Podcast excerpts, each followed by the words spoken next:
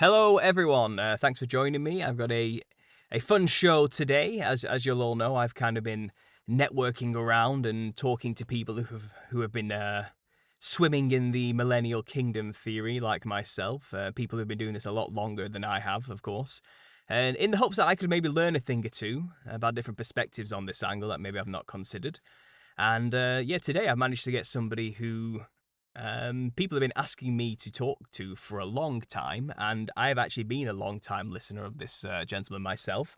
And I have Noel Hadley of the Unexpected Cosmology with me here today, and he's gonna, uh, yeah, he's gonna help clear a few things up for us, I think, with his wealth of knowledge. And I know I'm not gonna go too deep into it myself, what this man's all about. I'm gonna let him tell you for himself. So, uh, Noel, how are we? I'm doing great. Thank you for having me on, Paul. I know that I think it was probably last October or the whereabouts where we first contacted each other and talked about uh, doing this together. And it's like October, November, and it just kept not working out. So it's good to finally be on. Thanks for having me.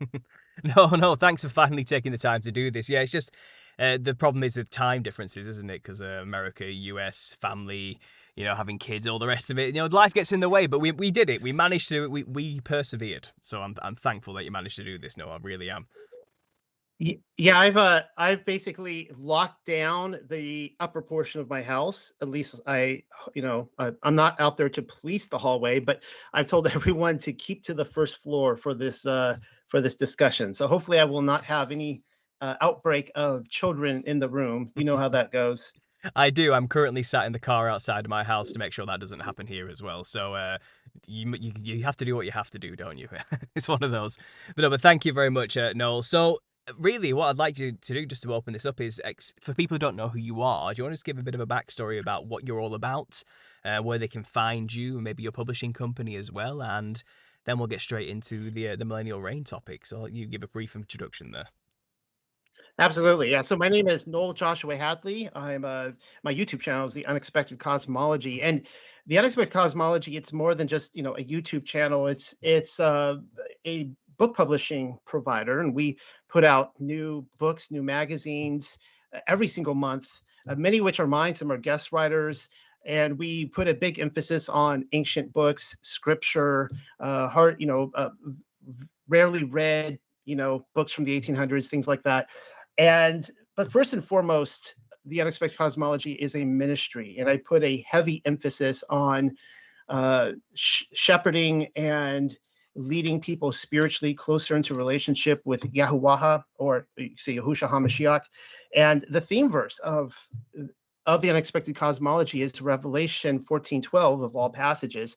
There is actually three times in the book of Revelation where it talks about the people that Satan or the dragon is specifically at war with. And those are the Kodashim or the set apart. And it describes them on three occasions. And Revelation 14 12 says that those who endure until the end, the set apart, are those who keep the Father's commands and the testimony of Yahushua HaMashiach. And so that the the emphasis of my ministry is is showing that uh, you can't separate the Father's commands from a testimony of Yahushua HaMashiach because Yahushua, Messiah, he personally testified to the Father's commands and they're they're inseparable. And I really want to give people permission. I mean, my my my my entire my heart's desire is to give people permission to go into a deeper relationship with the Father, uh, with our Father in heaven, and to be more, you know, be obedient to him and to follow his commands. So, uh, with that being said, I'm I grew up as a as a PK. For anyone who doesn't know what that acronym acronym means, it's a pastor's kid. I grew up in a parsonage. Uh, church was my life. You know, when the doors open or close, I was there, and so yeah, um, my I think that my big waking up moment though was back in 2015, and that's when the flat Earth took off. And when I was overjoyed, I was overjoyed to learn about uh, Hebrew cosmology, or some people call it biblical cosmology, and how much more literal, how truly literal the Bible is. And in fact, all throughout my life, I've stated time and again that I am constantly wrong about the Bible and that I'm constantly changing my position. Uh, but it's always been to take it more literally every single time. It, it's to take a more literal position.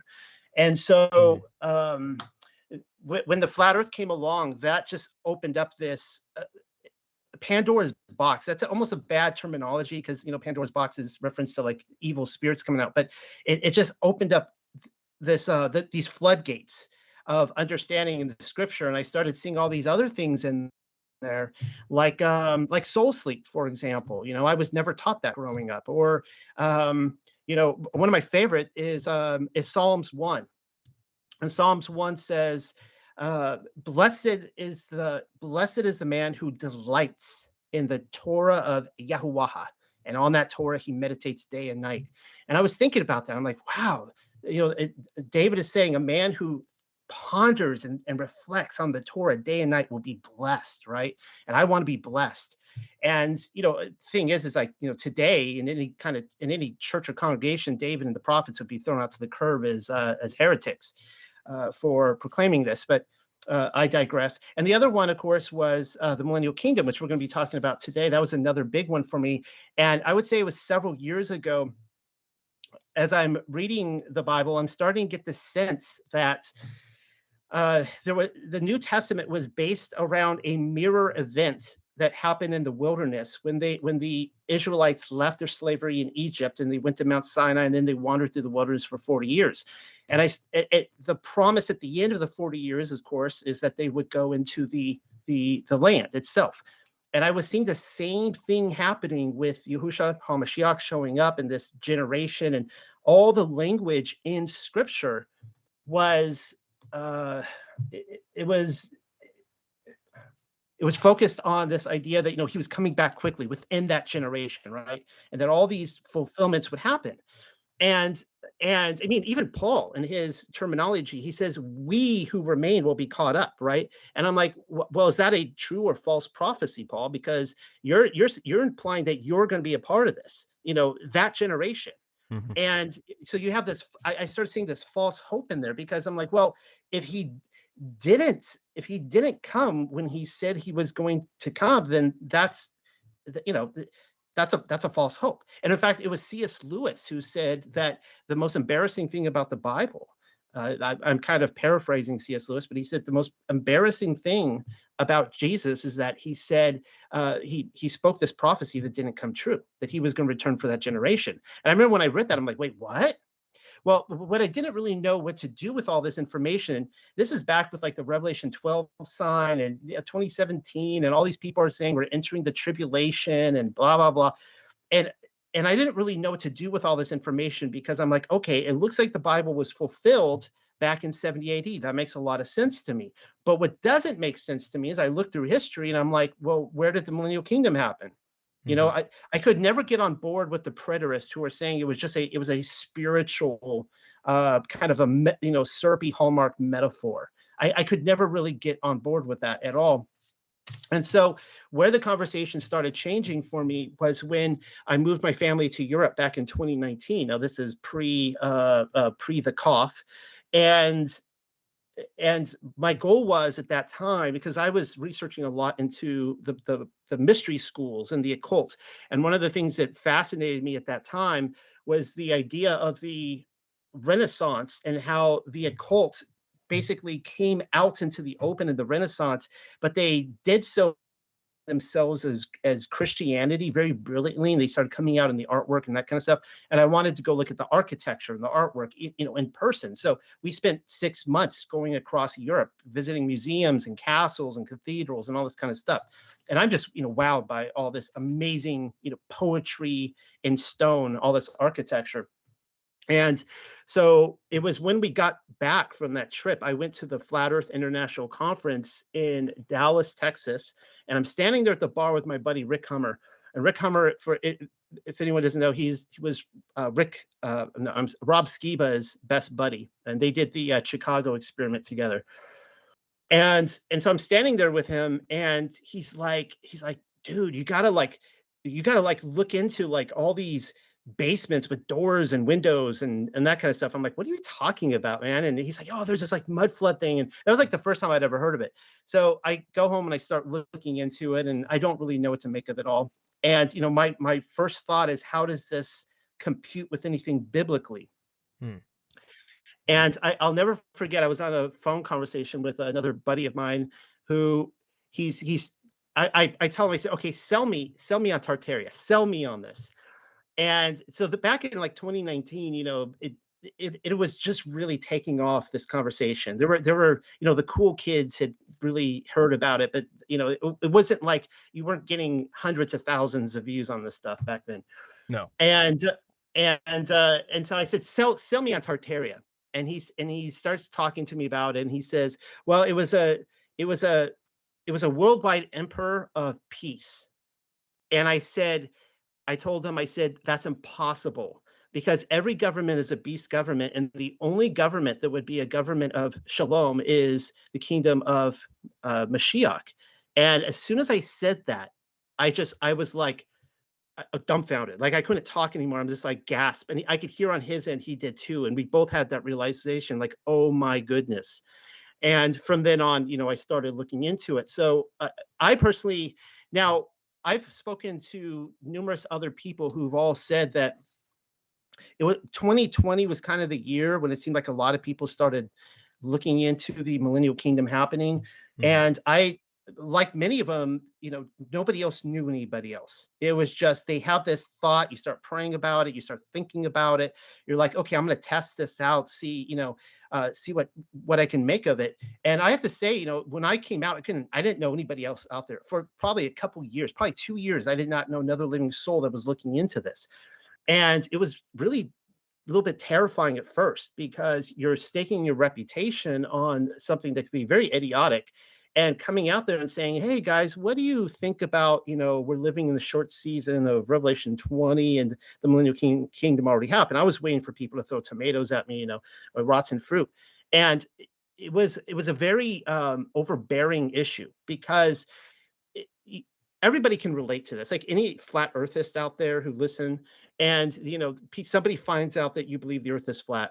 Of course, you know the, the young kids, the new generation, they don't call it flat Earth anymore. They call it something else, but back in 2015, 2016, we all said the earth was flat. And somebody comes up to you and they're like, wait, well, what about satellites? You ever think about that? Have you ever seen pictures of the earth from space? Uh, well, the earth can't be flat, right? Hmm. and and what I've learned in this in this search for truth is that people actually believe that the truth, if something is true, it's going to flat, it's going to fall in their lap.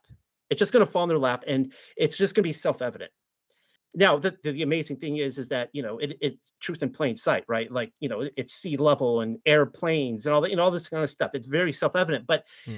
um, if you want to search for the truth it's something that you have to go out personally and seek for yourself. You can't depend on me you can't depend on you you can't depend on anybody else. It has to be that individual has to go out and say i'm going to problem solve right and yeah. and I realized that with the Millennial Kingdom, nobody else was going to go out there and do it for me. I had all these questions, overwhelming amount of questions. Well, what about this? What about that? What about this? What about that? Many of which I still haven't tackled, but um, you know, it, it, it, had to be a case, you know, case by case basis, right? So uh, that kind of, I guess, brings us up to the present. That was, you know, a few years ago, and it's something that I've been looking a great deal at. Um, I will say, I will say, well, I guess we're still in the introduction part for mm-hmm. everybody mm-hmm. out there that uh, I I put a lot of research into a lot of different things, but for me, it's it's it's an all-encompassing worldview. I, I'm starting to call it the kingdom verse now. You know, it's like the multiverse, all these different things, these components that come together uh, so we're here to talk about the Millennial Kingdom today, but I put a lot of emphasis on the Mandela effect and uh, time as a construct. In fact, I wrote a book called The Lion and the Lamb. And uh, for me, the Mandela effect, it goes way beyond just these simple alterations. It's it's something that I think has probably been going on for a very long time, and it speaks to the short season that we live in, and that Hasatan himself, that he is actually stuck in time. The idea of him being cast out of heaven to the earth is him going from being outside of time to inside of time. And so we're seeing him trying to manipulate this realm and you know maybe throw us into time loops, all these all these different things in order to keep the short season going. Um, another big emphasis of my research is on the feminine Ruach HaKodesh, that would be the Holy Spirit. That freaks a lot of people out. Uh, but uh, it ties in beautifully with uh, well, the millennial kingdom and everything on the idea that wisdom is the mother of, of Israel. You have the masculine, the feminine, divine, and the age of Pisces all working together. Um, I put a lot of um, uh, research into serpent seed. That's the idea that Cain is the actual physical, literal son of the serpents. Uh, pre-existence is another one I put a lot of focus on. People uh, love the idea of pre-existence until they get deep into the research and they, you know, they they'll freak out on that one. Uh, soul sleep, I mentioned that. Uh, of course, you, you know, 70 AD being a, a fulfillment of prophecy. And uh, oh, here's another big one I put a lot of focus on recently, and we don't need to talk about this. I just want to throw it out there that Yahuwah. Now, Yahuwah, many people would that's the Paleo Hebrew name for Yahweh or Yahuwah, or some people say Jehovah. This would be the Old Testament God. Uh, that Yahuwah is literally the son of the Father, the son of Allah Hayam. Uh, Yahuwah is Yahushua HaMashiach. Uh, Yahushua HaMashiach is in the flesh, Yahuwah.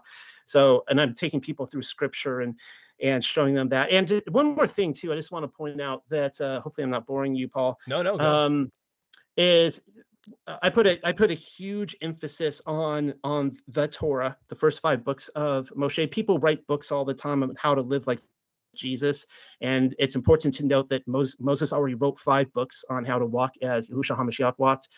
And uh, so the, the the thing about the Torah is that a lot of people are scared off by the Torah. They don't want to look into the Torah. They don't want to read and study it. But when you when you realize that all the prophets were just referring to it, Yahushua Mashiach was just quoting from it all the time, and then the the writers of the New Testament, Paul, uh, Yaakov, would that be James and Peter, and so on and so forth, they were just teaching the Torah. It's when you understand the Torah, it's like it's like the bottom of the iceberg and all the rest of the bible just the tip of the iceberg. And you start seeing things cross-referenced everywhere and it it's just mind-opening and so uh, i put a every friday night i go through the torah portions and it takes an entire year to go through the cycle and so i just encourage everybody to come on over make a tradition of it uh, learn your bible and uh, go through that so i think that's my introduction paul Let's get well, into it. Yeah, well, you're certainly not somebody who shies away from controversial topics, that's for sure. Um, no, thanks for that. That was, that was highly detailed. And there's something you said in the middle of all that, obviously, just going straight to the Millennial Kingdom here. Um, how you said this is really uh, uh, very much an all encompassing tautological type of subject. And you call it the Kingdom verse. I like that. I thought that was quite funny. Um, and that is that is something I have found myself uh, when I first got into this subject. Um, again about a few years ago. I didn't start talking about it until recently because I've kind of just been soaking it all in, you know what I mean, and going out there and doing my own observations a lot like you did, you know, traveling around Europe and seeing buildings and just trying to figure it all out. But um, I realized, you know, as I discussed in some of my videos, um, you know, I, in the conspiracy world, conspiracy culture, and I think this is something maybe we could get into later because you, I think you made a video about how fractured it all really is, you know, how you want to try and bring us all together in that respect. But I think a lot of us have been kind of looking in the wrong places for so long, thinking we're trying to expose this evil conspiracy all around us, when really this millennial kingdom thing kind of makes sense of it all very quickly once you start to actually really take it on board. And it really does kind of um, go along with every other thing that we've been researching. It kind of makes sense of a lot of things that the who, what, when, where, and why questions. You know, this is what this is it really. This is what I've kind of found, and it's I, you know, I'm a little different from you. I I wasn't uh, raised religious at all. You know, I came at this myself um, in 20 well, 2012 is when I started even bothering to look into any form of Christianity. But it was 2014 where I would say I was saved, you know, and born again, and actually took it seriously and gave myself over um, to Jesus and, and God, and actually took it seriously and began to actually study these things. Um, so for me, it was easy to accept this type of teaching, but I myself, just even talking about it, have received a lot of backlash, which again you attested to earlier as well. Is it wasn't something people Im- immediately take on board or want to even humour or, or, consider. Um, and you know, I have you on today because people ask me a lot of questions, you know, complicated questions about history, and the main one to, to sum it down to its to distill that question down to its most basic form is, well, where's all the evidence then if he was here? You know, why, why has nobody written anything down? Surely somebody would have documented something. And after watching a lot of your work, you know, I I, I can see and you can see that it, well, it was documented actually. It's just the language was different. The words used to describe it was different. And I think I think that's what I want to get in with you today, Noel. Really, I'd like you to share some of your information and thoughts on. Um, so first of all, let, let's start with the timeline. How do you think it all actually went down in terms of timings? Because most people in, in this realm start with 70 AD. They believe the Millennial Kingdom started in 70 AD with the destruction of the temple. I know you have a different view on this, and I think it might be good for people to hear this. So, what's your take on the actual timeline itself? Then, from there, maybe we can get into the histories within that time frame. Sure. Um, and all the intricacies with different cultures across all the continents, and maybe you can tell that narrative for us because you've been swimming in this for so long. You must have created a, a decent enough um, what should we call it? A chronology, shall we say, of sorts. So I'll leave that to you, Noel. Yeah. So, all right. So, yeah, 70 AD is a great starting point. That was a starting point for me as well. Now, most people, I think, who uh, say that the Millennial Kingdom started with the destruction of the temple, it seems like 72 is kind of where a lot of people jump into it. And, uh, I, I, I I wrote a whole book on that, the glorious appearing of Yahushua HaMashiach. I am fully on board that that generation was the fig tree generation. They saw all the things that go down. The fulfillment of prophecy was talked about all throughout the prophets and in the in the Tanakh. Um, so okay, so addressing a few things here. Now, one of the what as much as you know I, I have written and I, I write a lot, I research a lot, I write a lot in some ways I feel very slow at my at my uh, output because I have to go dig into all these books and find the stuff myself. And from the very beginning, I didn't want to be one of those guys that's just a historical revisionist. You know, you're just out there, uh, just you know, looking at pictures, making crap up. You know, saying I think this happened, that happened, and I'm just going to use my imagination. And uh, I really wanted to let Scripture be my guide. Now, uh, years ago, I started uh, uh, as I'm going through the Torah portions, as we're going through the the Torah, we're studying it in, in the unexpected cosmology. We were taking the Hebrew Masoretic and the Greek LXX and lining them up side by side. Now, for everybody out there who doesn't know what the Hebrew Masoretic is, if you open up any Bible and you look at the Old Testament, that is the Hebrew, it comes from a document called the Hebrew Masoretic Text. And the Hebrew Masoretic Text is only a little over a thousand years old. It's not that old, according to official history. Hmm. Uh, the Greek LXX, however, is is the Old Testament of the first century, and that was uh, that's a thousand years older than the Hebrew Masoretic and then of course you have the Dead Sea Scrolls, and then of course you have the the Paleo Hebrew, which I'm really investing in now, and we're putting out, we're trying to get the the the Paleo Hebrew Bible out. But hmm. um, what we started noticing was that the Greek LXX. All right, so again, the the New Testament writers, when they're writing, they're actually quoting from the Greek LXX, and this this troubles a lot of people that they look at the way people are writing things in the New Testament and they're quoting the Old Testament, and the quotes don't always line up. Well, that's because our Old Testament is younger than the New Testament. It's not that it's not that old. And so as we're looking, they're actually quoting from the Greek LXX, and we're looking at the timeline, and it's way off completely off. I mean, we were perplexed at this at first. And we started uh, noticing that, well, uh, to sum it all up, according to the Hebrew Masoretic, uh, HaMashiach uh, resurrected from the dead around the year 4000, uh, uh, 4,000 years after the year 4,000, 4,000 years after Adam was placed in the garden, which would place us up around, the year 6,000. So you can see how that plays into a lot of the the Zionist, you know, end times movement now. Oh yeah. Uh, the the LXX, however, was 1,500 years advanced. Yahushua HaMashiach resurrects from the dead in the year 5,500. All right. So right there, you have a huge discrepancy. Now, mm-hmm. then I started noticing as I'm looking into this more that you have, because I love extra biblical books. There are hundreds of extra biblical books. I try to read them all, I try to scour through them. I try to edit them and I put them up on my website. Big, big uh, focus of mine. And I started noticing that there are books that align with the Greek LXX, and then there are books that align with the Hebrew Masoretic. And uh, give you an example, the book of Jasher aligns with the Hebrew Masoretic. But then you have books like uh, uh, the book of uh, Book of Adam, uh, Adam and Eve. You have books like uh, the Gospel of Nicodemus, which is one of my all-time favorites. Those all align with the Greek LXX. And they started. They they would say something like this. They would say Yahusha.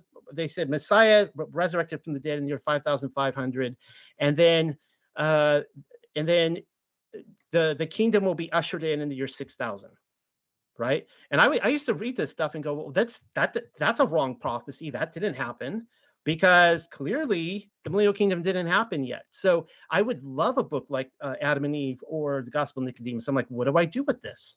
So all I started doing was putting the I started putting all these pieces together. And uh, let me just state here first, because people will come at me. You know, you, you got to love the uh, the Christian book of uh, uh, the Scrabble words of insult that they'll pull out of the hat. And I've heard them all. And they'll come at me like, "Oh, you don't believe the Bible. You don't believe the Bible because you don't believe, you know, the kingdom was ushered in in 72 AD." And I'm just like, okay. Well, first of all, he he clearly said he said I'm coming back for you to take you to where I am. He didn't say he was going to set up his kingdom there in Jerusalem on this earth. And in fact, uh, the the fact that uh, Israel is looks like a wasteland. I mean, you know, Agent Mark Twain, when he goes over in the 1800s, he's talking about how he didn't see a living soul and it was all tumbleweeds, right? It was all built up in the last 100, 150 years uh, post mud flood. And Jerusalem was just a little, you know, little uh, bazaar out in the in the desert, basically. And that is hmm. exactly what Revelation how it ended. It said that Babylon, Jerusalem's Babylon, it said that it would be a wasteland of devils and unclean animals and uh, it was not going to be inhabited during the kingdom. So that's a huge testimony to that right there. Uh, anyways, I, I, I started taking this timeline and saying, okay, so let's let's just say that the millennial kingdom happened as these books and I, I, in my book the 7000 year timeline deception i just lay out these quotes i lay out the scriptural quotes i lay out um, all the, the the early church fathers quotes all how they talk about how within 500 years the kingdom is going to be manifested on this earth. Now, keep in mind, everybody out there listening, that the kingdom was not only a, it was not just a thousand years. It didn't happen for a thousand years and come to an end. The kingdom is eternal. All right. The kingdom was then with Yahushua HaMashiach on this earth. It was after his resurrection. It was when he manifested it on this earth, and it is still now. Okay. The kingdom is eternal. It didn't go away. It was not destroyed. The thousand years specifically that we're looking at is a specific time on this earth when it was manifested on this in in our side of the realm. Hmm.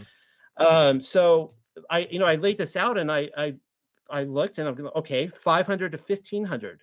Well, that's amazing, and it actually fits like a glove because five the 500s is when Rome fell. We entered the Dark Ages, and the 1500s is when we climbed out of the dark ages i mean there's some real orwellian language for you there oh, we yeah. entered we entered the renaissance and the reformation simultaneously the reformation was run by rome uh, boots on the ground agents it was the perfect way to destabilize the kingdom and to break it up into you know splintered into all these different denominations. It was brilliantly done. It was like it was like rome you know owns the printing press and they're like oh don't print the bible. No you know uh, and and at the same time you have the enlightenment and that was a clear rebellion against the kingdom absolutely 100% and that's why i said earlier that this is when the occult is coming out and showing their true colors and they're blending with Christianity. They're just running the show, you know, very esoterically, some interesting things happening, mm. uh, even in the artwork and so on and so forth.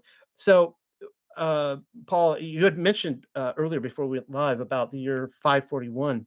Yes. And and so I'm like, okay, so if if it happened in the 500s, there needs to be some sort of mile marker. I need to, you know, be able to find this stuff. And the first thing I, I, found that was really interesting was these appearances of the phoenixes that would happen every 500 years, in which I've, I've covered much on that. And the, so the idea is, and actually Clement in the book First Clement, which I wish that was in my Bible. I love, uh, I love First Clement. He talks about how the resurrection. He ties in the resurrection with the appearance of the phoenix, and he says, you know, and of course it happens every 500 years.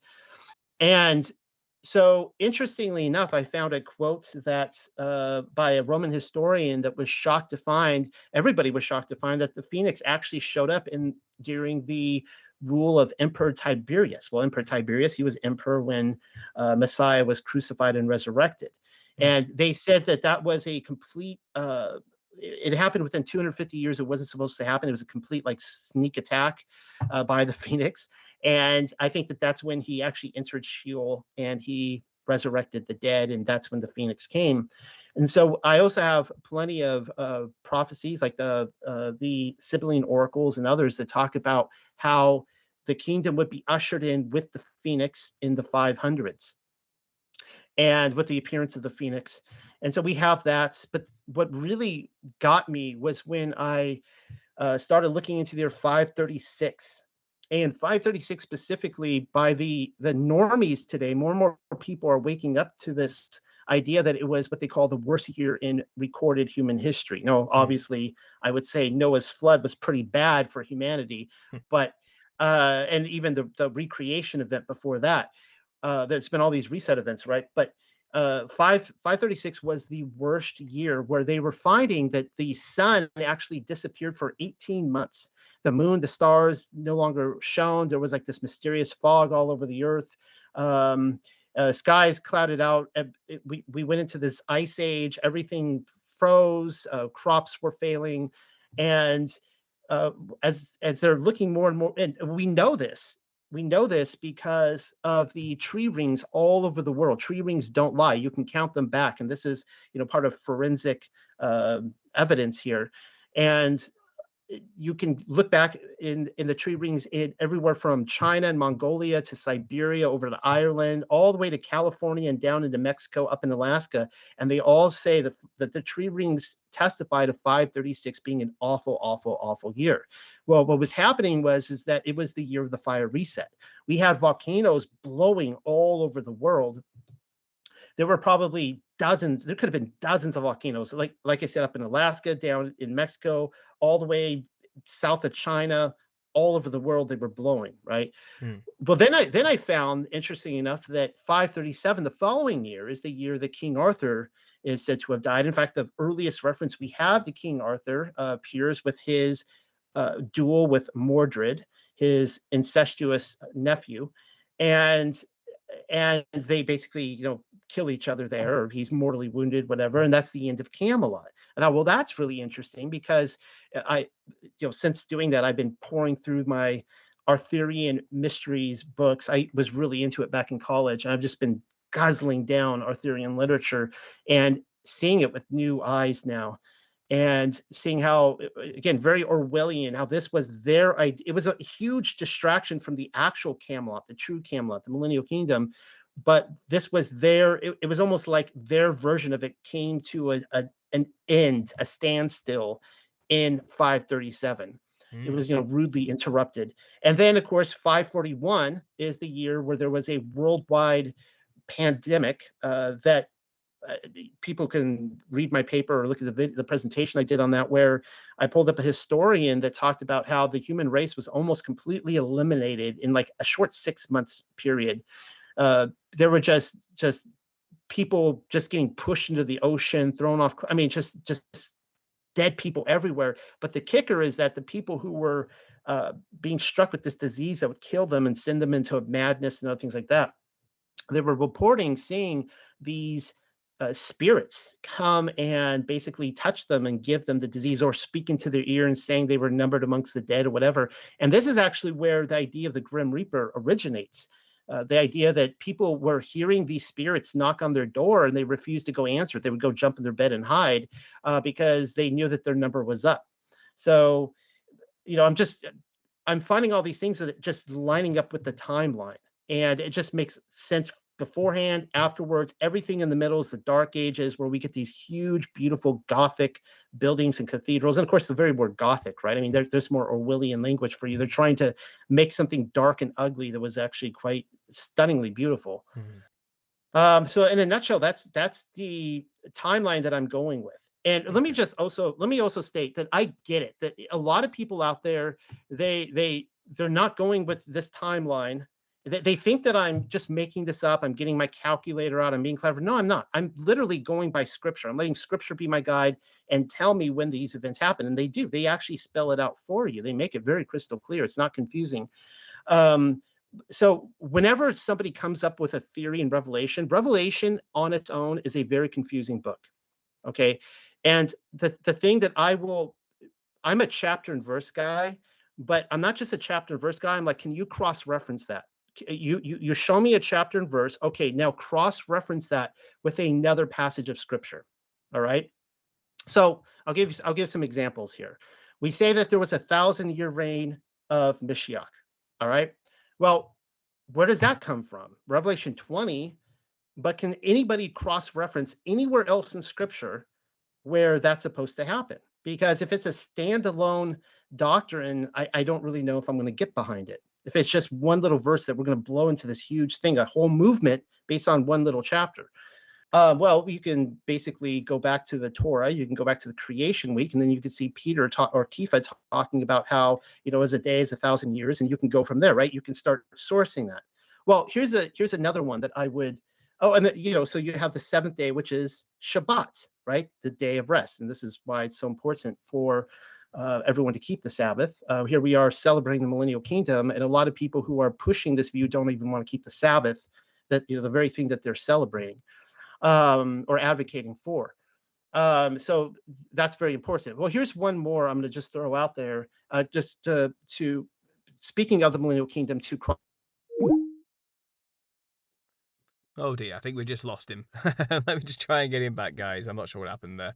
Um, he must have accidentally hung up on us. Just to make sure, guys, we can still hear you. Can't you can still hear me right now, can't you? Just let me know in the chat if you can still hear me, if that's all right. And um, I think from the looks of it, all my connection's just fine, so we should be all right. Um, but I will, um, yeah, I will get him back. Bear with me. We'll give him a quick phone call and let's see what we can do. Um,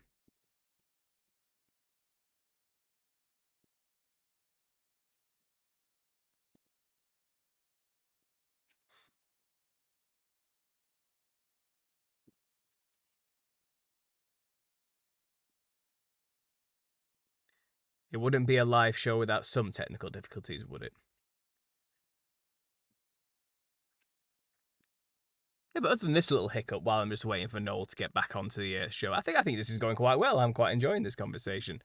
Uh, like I said, guys, it's a bit of a, a, different a different viewpoint on it on it all, coming from a different uh, theological standpoint, and you know, I, I think uh, I think Noel's research is thorough which I which I enjoy. Is getting into all the uh, the extra books, the extra histories, um, and I'm enjoying it. So give me a second. Let me see if I can't just send him another link.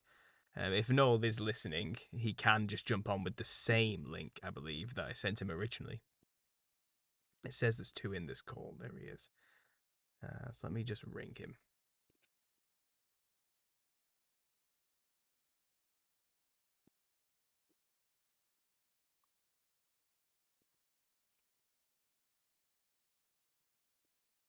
It says he's unavailable.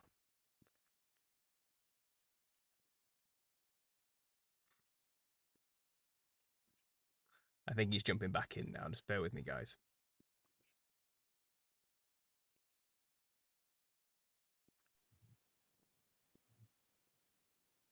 No, have we got you? Yeah, I'm back. I somehow got kicked out. I have no idea what. Literally, I'm just sat here, sat on my hands in my car, and suddenly you just cut out. Um, but we're back. Um, and let's quickly uh, remember where we were at. Um, we were talking about the Sabbath. Well, yeah. Uh, I, I, did I mention the mark of the beast? Not yet. Okay. Well, let me just give you uh, one more. I, am trying to make a. I want to make a point about how I. It's so weird how it got cut out there. Um, how I uh, how I go about my research and why I come to the conclusions I do. And so I think it's important to cross reference everything. All right. So one of the most um, wild theories out there on the internet within the truth of Rome is the mark of the beast. All right. Mm-hmm. So you you you there are probably a thousand theories out there on what the mark of the beast is. You go out there YouTube, everyone has these videos. It's always like the next thing. It's always, you know, some new technology that's about to come out and don't don't take part in that technology or else, you know, uh, you're going to get the mark of the beast. Well, I would challenge everybody. I'm like, well, instead of just, and this is why we get all these crazy theories on it because there's no cross-referencing happening. There's just Mm. this single verse, this passage that people just use their imagination. Well, um, I would I would encourage anybody, well, try to cross-reference, find somewhere else in scripture where it talks about the mark of the beast. Well, there is something that's pretty close to that. It comes from Exodus 20 or 21, and it's the mark of Yahweh or the mark of Yah. And what is the mark of Yah? It is something that if you have the mark of Yah, you it is actually uh, obeying the Sabbath. And if you have the mark of Yah, you can't buy or sell on that day. Well, that's really interesting because the mark of the beast, you can't buy or sell unless if you take the mark of the beast. And so you Mhm. now have these two polar opposites. You have the mark of the Yah where you don't buy or sell, and then you have the mark of the beast where you can buy or sell. And you're like, hmm, well, that's interesting. That so is- uh, yeah, so I just want to, you know, oh yeah, I'll throw out one more, um, and uh, uh, hopefully I won't uh, ramble too much. But uh, the 144,000, 144,000. So a lot of crazy th- different theories on the 144,000 out there. Well, again, I would encourage anyone. Well, let's cross-reference this. So uh, I did a study on Hebrew revelation. Yes, the, the New Testament does exist in in Hebrew, and I've done studies on this. I did studies on Hebrew John, which would be Yochanan, and then uh, Hebrew Revelation. And actually, in Hebrew, it's not called Revelation; it's called the Confidential Counsels of Yahweh or Yahuwah. Really interesting. So in there, they use the, the idea of the 144,000. It says how they're like versions in the Greek. Well, in the in the Hebrew, it says the word betula.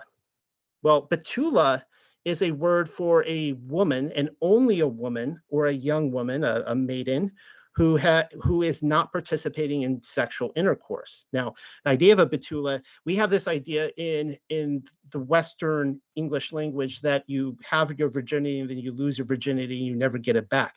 Believe it or not, you can get your betula status back. You uh, a betula is someone who has not had intercourse. Uh, the first that appears is Rivka. Her name is, of course, Rebecca in the English, who is uh, who marries Isaac or Yitzhak. She's described as a betula. She has never worshipped the pagan gods and never had intercourse. Um, but the so when you understand that betula is only ever a woman, there is never a case where they are ever men. Never. It is so John is writing Revelation from the perspective that he has the Torah, the Tanakh. That's his only scripture. And so he's saying they're betulas. He's telling us they're women. And people get all upset about this and be like, no, because you know, a bunch of dudes, you know, they they're I'm stealing their hope that they're going to be one of the 144,000. It's like, no, no, no, no, no. There was a there was a a time period leading up to those 40 years, 70, where there was going to be th- these 140,000 betulas set aside for Mashiach, for Messiah, and they were not going to have sexual intercourse.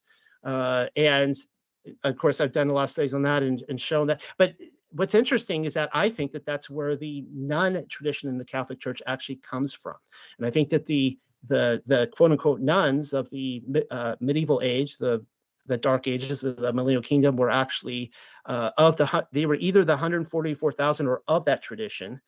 And uh, in fact the the medieval documents that i have they actually claim to be the 144,000 so that's kind of interesting. Um yeah so i've been rambling enough. Sorry I got cut off everybody. I don't know how that happened. Really weird. Um i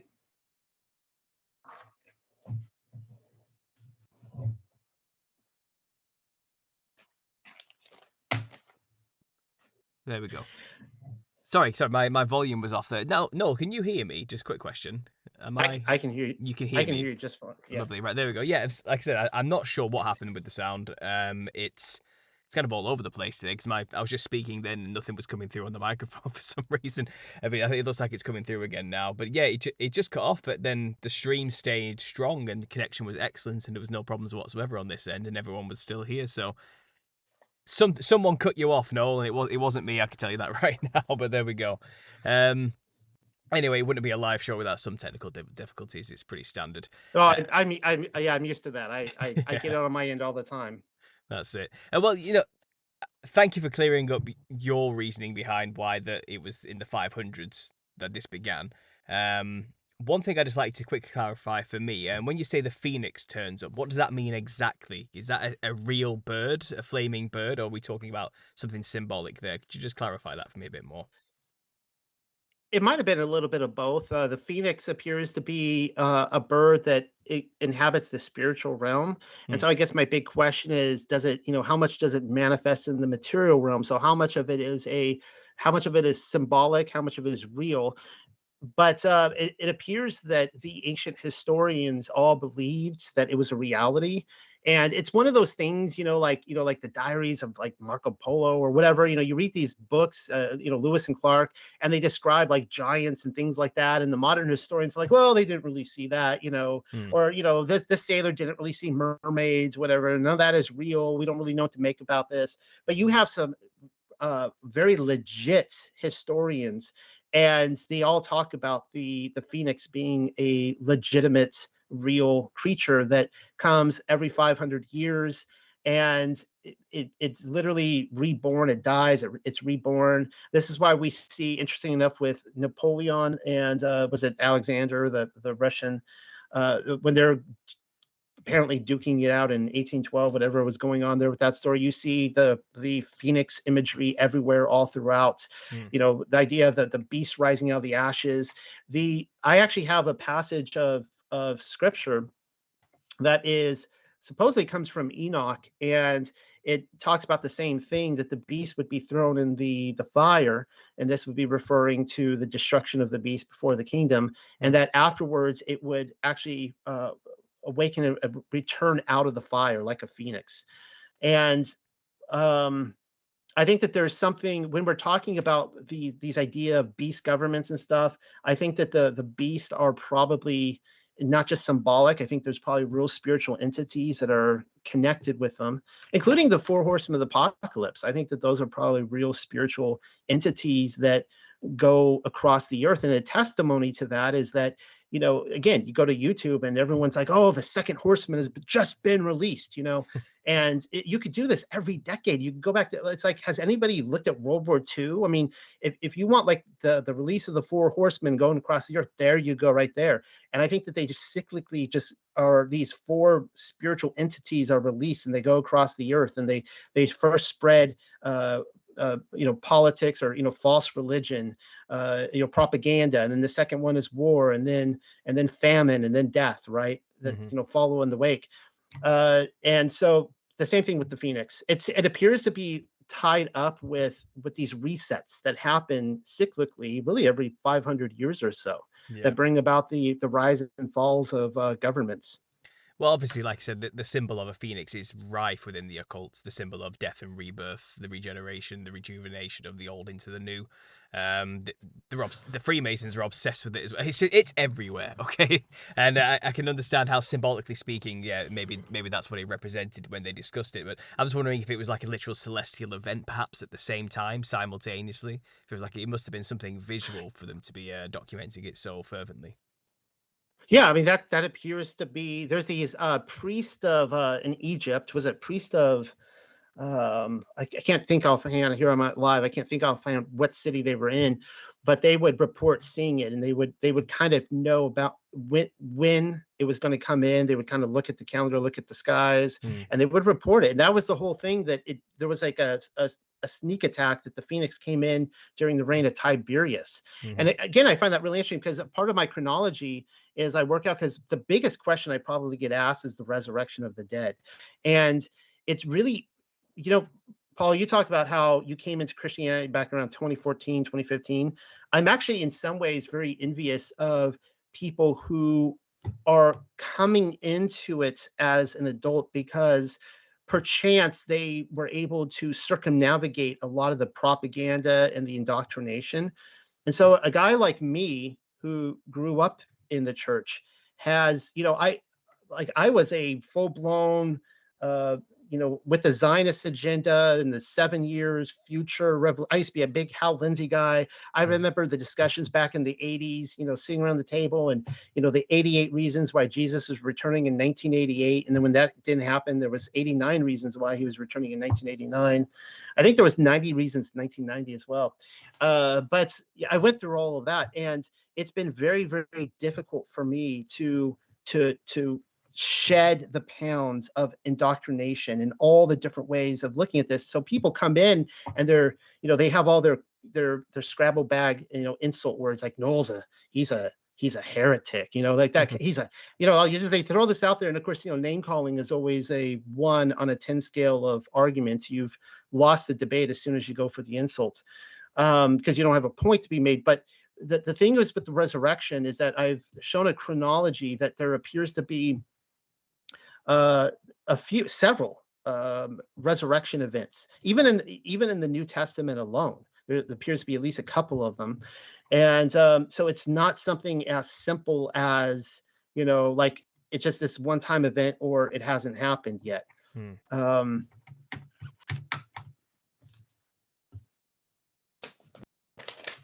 i'm still here trying to figure out what to say next okay um, no no worries that's fine so just just one other thing as well which i think maybe just just to pick your brain a little bit here so a lot of people tell me, well, what about the early church fathers then? You know, and this, I suppose, what you're giving me here is kind of an answer to that in a way, because uh, people say, well, if ha- if Christ came in 70 A.D., then what about the early church councils and all these type of things, and the you know the Nicene Creed and the Apostles' Creed and all these type of things, and and do you have anything to say to about about that and the early church uh, fathers and where they stand in all of this and? Uh...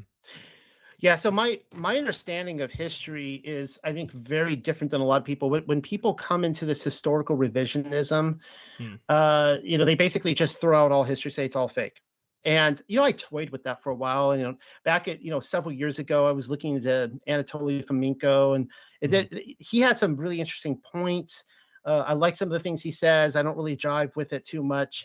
Um, the the fact of the matter is, is that I brought up the tree rings, okay, and. Yeah the, the fact is is that we have geological columns we have things like that and people could pretend like they're not there um, so but they're there and so what happens is is that the our controllers our spiritual controllers uh, is, uh, you could say even hasatan and uh, the the prince power of the air and all the the watchers and everyone controlling the world they they kind of have to work with the geological columns. They have to work with the tree rings.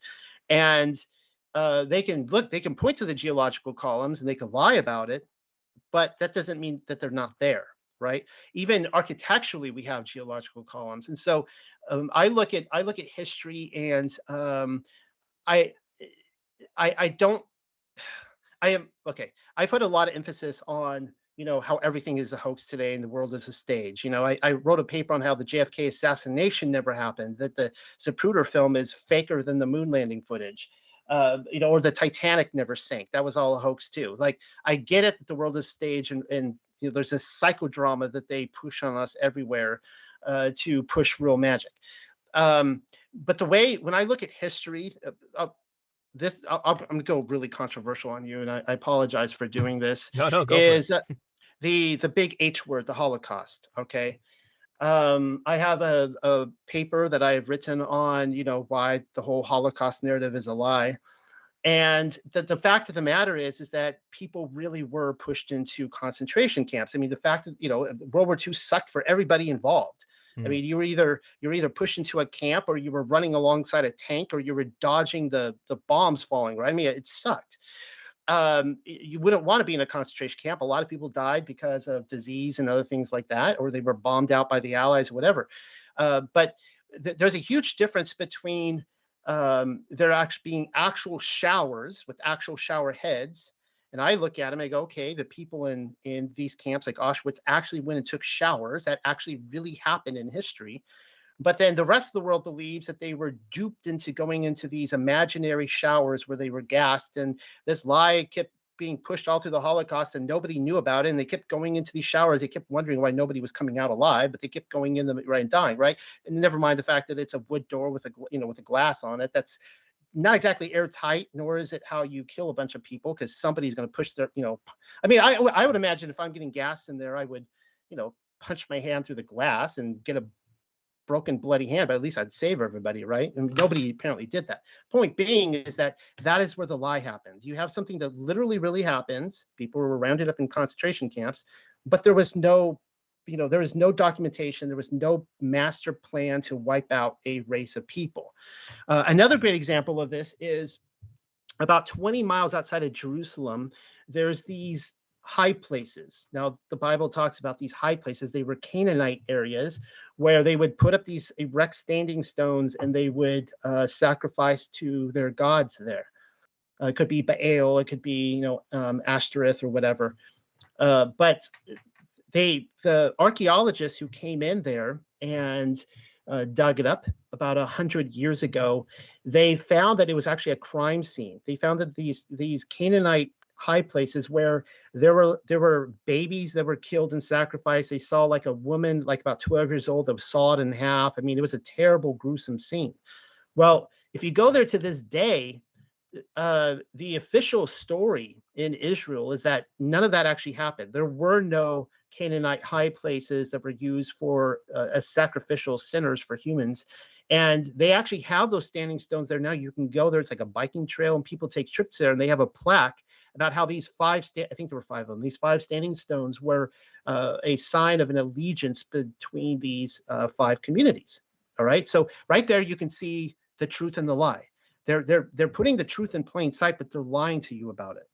Uh, so when I look at a lot of history, yeah, I think that there's a lot of truth to it. I don't say it's all fiction. I think that there is a they're taking these documentations and and you know the, you know they're snipping out books they're you know getting rid of things they're changing things and the the benedictine monks the jesuits were definitely behind that but to a degree they have to work with you know the actual physical realm around us if that makes mm-hmm. sense to anybody out there um so this is where i would get into my bigger uh, millennial kingdom theory that it seems like nobody's talking about and unfortunately it was when the flat earth movement happened in, in 2015 when Hebrew cosmology was all the rage and the AE map, uh, it was completely missed.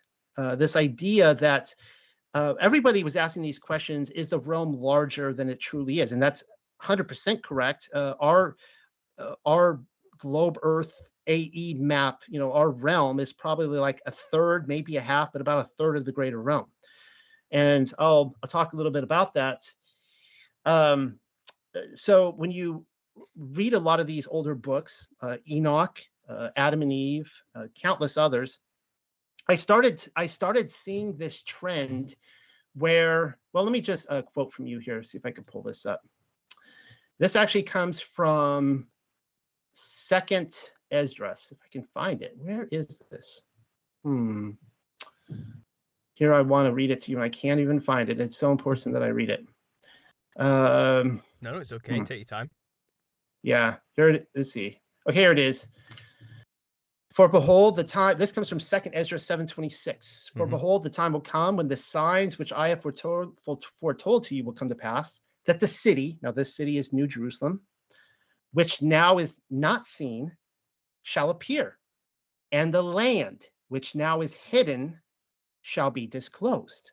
Now I read that. I'm like, okay, that's interesting. So when New Jerusalem appears, there will be a land that it is situated on, which um, nobody know nobody knows where that land is. The land is disclosed, but when it comes down for the reign of Mashiach, it will everybody will know where that land is. Now, I didn't know what to do with that passage, and I started looking at that, and then I started looking at other stuff in Enoch and other things that's talking about this hidden land.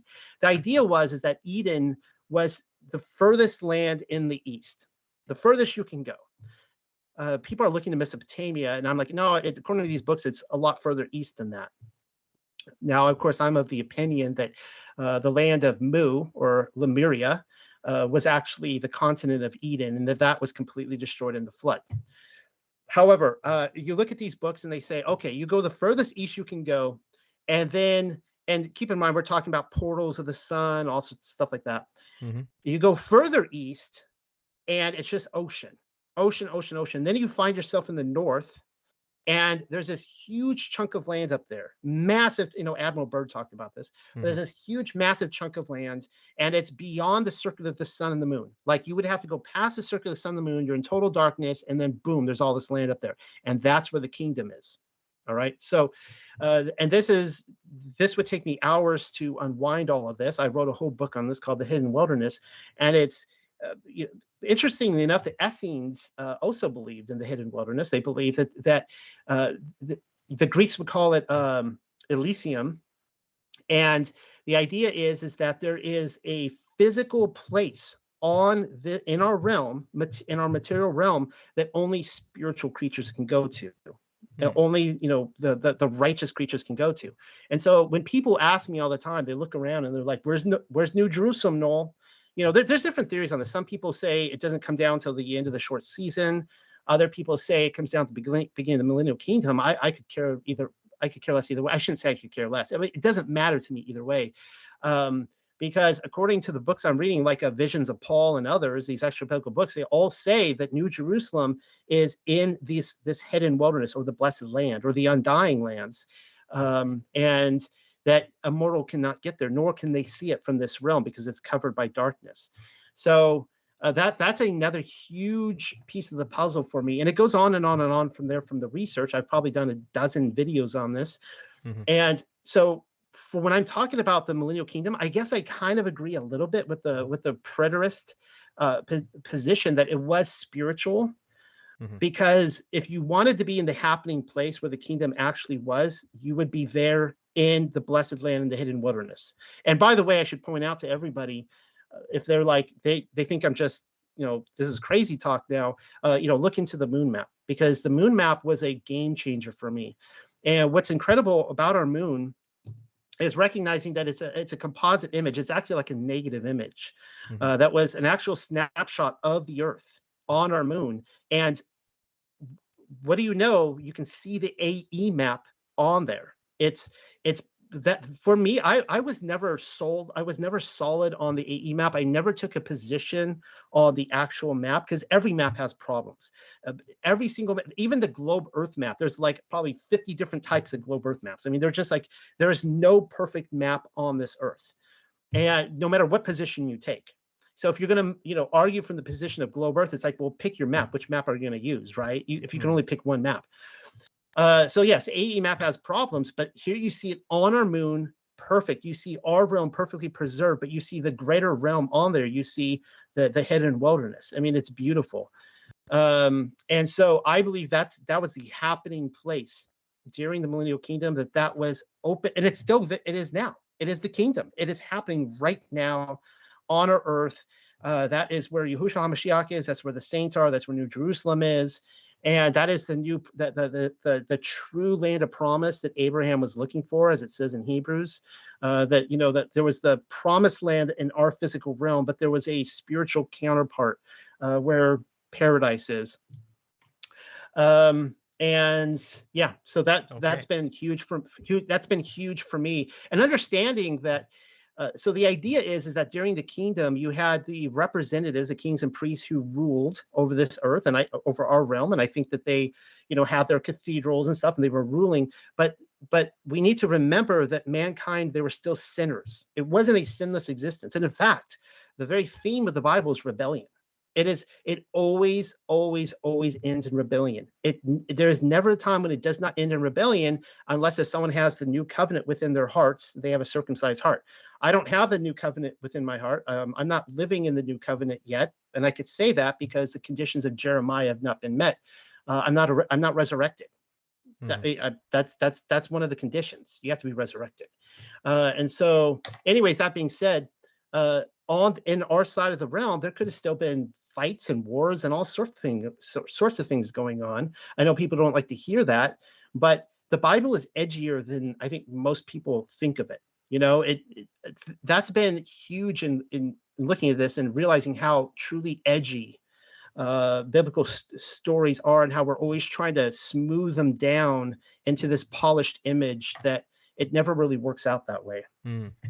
Yeah, so the, the moon map, I'm, I'm aware of that myself, and it is fascinating because the lands depicted outside of the the the realms which are supposedly ours is enormous compared to ours as well. The, that hidden wilderness you're discussing there, this Elysium realm, which um, yeah. is, is unknown to us, is huge. It's it's like way it's in terms of landmass, it must be at least three times larger than the landmass we have as Earth as we know it in terms of land. Um, so it's fascinating to, to, so you think that's where essentially the camp of saints is and has been and will be for eternity. Is that what you're trying to say? That that is the the everlasting kingdom now. That's what it would be. Well, That's a good question because a lot of people are putting the camp of the saints in, um, you know, the uh, the North Pole Hmm. in uh, Hyperborea, and that that may be. I mean, I get it, uh, but it, it it could be like an outpost here in our realm. I mean, that's a possibility. Um, but I wouldn't put I wouldn't hedge my bets on that. Um, but I do think it's a possibility. Now, one thing that uh, everybody listening, if you guys are familiar with Globebusters, uh, one of the the main people that he died now he died a couple years ago, Bob Knodel. He popularized this idea called the coffee cup experiment, in which you could take a coffee cup and you could shine a light down on it, and you could actually create a light source around the edges of the coffee cup. Hmm. And the reason why he would do this is showing how you could actually take the firmament and with the with the sun itself you could actually uh, elongate the light on the outer edges a really interesting idea well if you're looking at the the greater realm and the sun and the moon do not uh, form a circuit there now they will in about 15,000 years we can always kind of cover that but uh, theoretically but if if Yahushua HaMashiach is a light and New Jerusalem is a light, then you wouldn't need the sun and the moon over there. And it would, and in fact, all the books I've read on it, they all talk about that, how there's no sun and moon over there, but there's a light more brilliant than what we ever experience here in our side, in, in, in the shadowlands over here. And it would create a crescent moon uh, look on the outer edge, all right, with the coffee Mhm. cup experiment. And this is what I've also pointed out esoterically with a lot of the crescent moon shapes we get. Uh, of course, Islam has it, but you see it all through the Middle Ages. Here in my own uh, state of South Carolina, the flag originally it showed the crescent shaped moon with the um, they added the uh, uh, with the words liberty. That's kind of interesting. The crescent shaped moon with liberty. Uh, they added the palm tree. I think it was in 1861 to give Mr. Lincoln the fig- finger um, and uh, the federal government. But uh, so one of the wa- things I've postulated is that what if if that's the kingdom over there, that's the light, that's the crescent shaped moon, then uh, are we the outer darkness? Are Mhm. we the ones that were cast into the outer darkness? And I think that there's a um, it makes a lot of sense to me. No, that's, that's an interesting take on it. I mean, uh, so we, I suppose you touched on it a little bit there. So from this perspective, then, so you know, um, the millennial uh, kingdom on Earth begins the resurrected, the first people take part in the first resurrection. Um, I suppose rule with uh, Christ within this kingdom, or maybe on Earth in what you call the shadow realms. I suppose would it be? Would is that what we're saying there? There would have been kind of kings or potentates on Earth on behalf of Jesus, in, in a sense. Is that is that how it would have worked, or would it have been because they were in perfected bodies, they were in the kingdom, and everyone else had to make a pilgrimage there once a year? Only during the reign were they allowed to go there. How how would it have? How what would life have been like during the millennial reign from this perspective? Then for for everybody else, what would have happened exactly? Yeah, that's a good question, and that's one of the things that um, I would encourage everyone to look into the the, the high Sabbaths because uh, there's of course we have a menorah with seven of them. They are eternal; they have not gone away. And yeah, people who did not keep the the Sabbaths, the high Sabbaths, they were uh, they were cursed uh, during the the kingdom. Um, and well, I'll talk about that in just a second. But all right, so you mentioned the resurrection, and I I, I know a lot of people are going to have questions on this. And again, so when I'm pulling my information on this, I'm I'm just sourcing a, a multitude of different books. One of my favorites is the Gospel of Nicodemus, but you have other books uh, like the Gospel of Bartholomew and and others that all tie in with this. And when Yahusha was crucified, he was taken down to Sheol, which was a bit of a Trojan horse affair because Hasatan didn't actually know who he was. He did not know that he was the son of uh, of Allahayam, or uh, or as I would say, Yahweh. Um, and and people always point out point up the uh, point out the temptation in the wilderness. They're like, well, who was he tempting? That well, actually, he was trying to source information. And actually, uh, Michael Heiser taught this too. Interesting enough, and he didn't answer the questions the way Satan wanted, and he thought he was um, a bit of a lunatic. He didn't. Th- he thought he was afraid to die. Uh, he didn't jump off the cliff. He told him to jump to prove he was a Messiah. He didn't do it.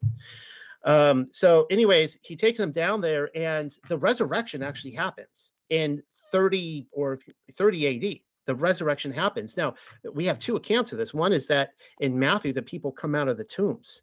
Mm. And the, the the popular answer is that these guys just resurrected kind of like Lazarus in these mortal bodies and they died again. Nuh-uh, no.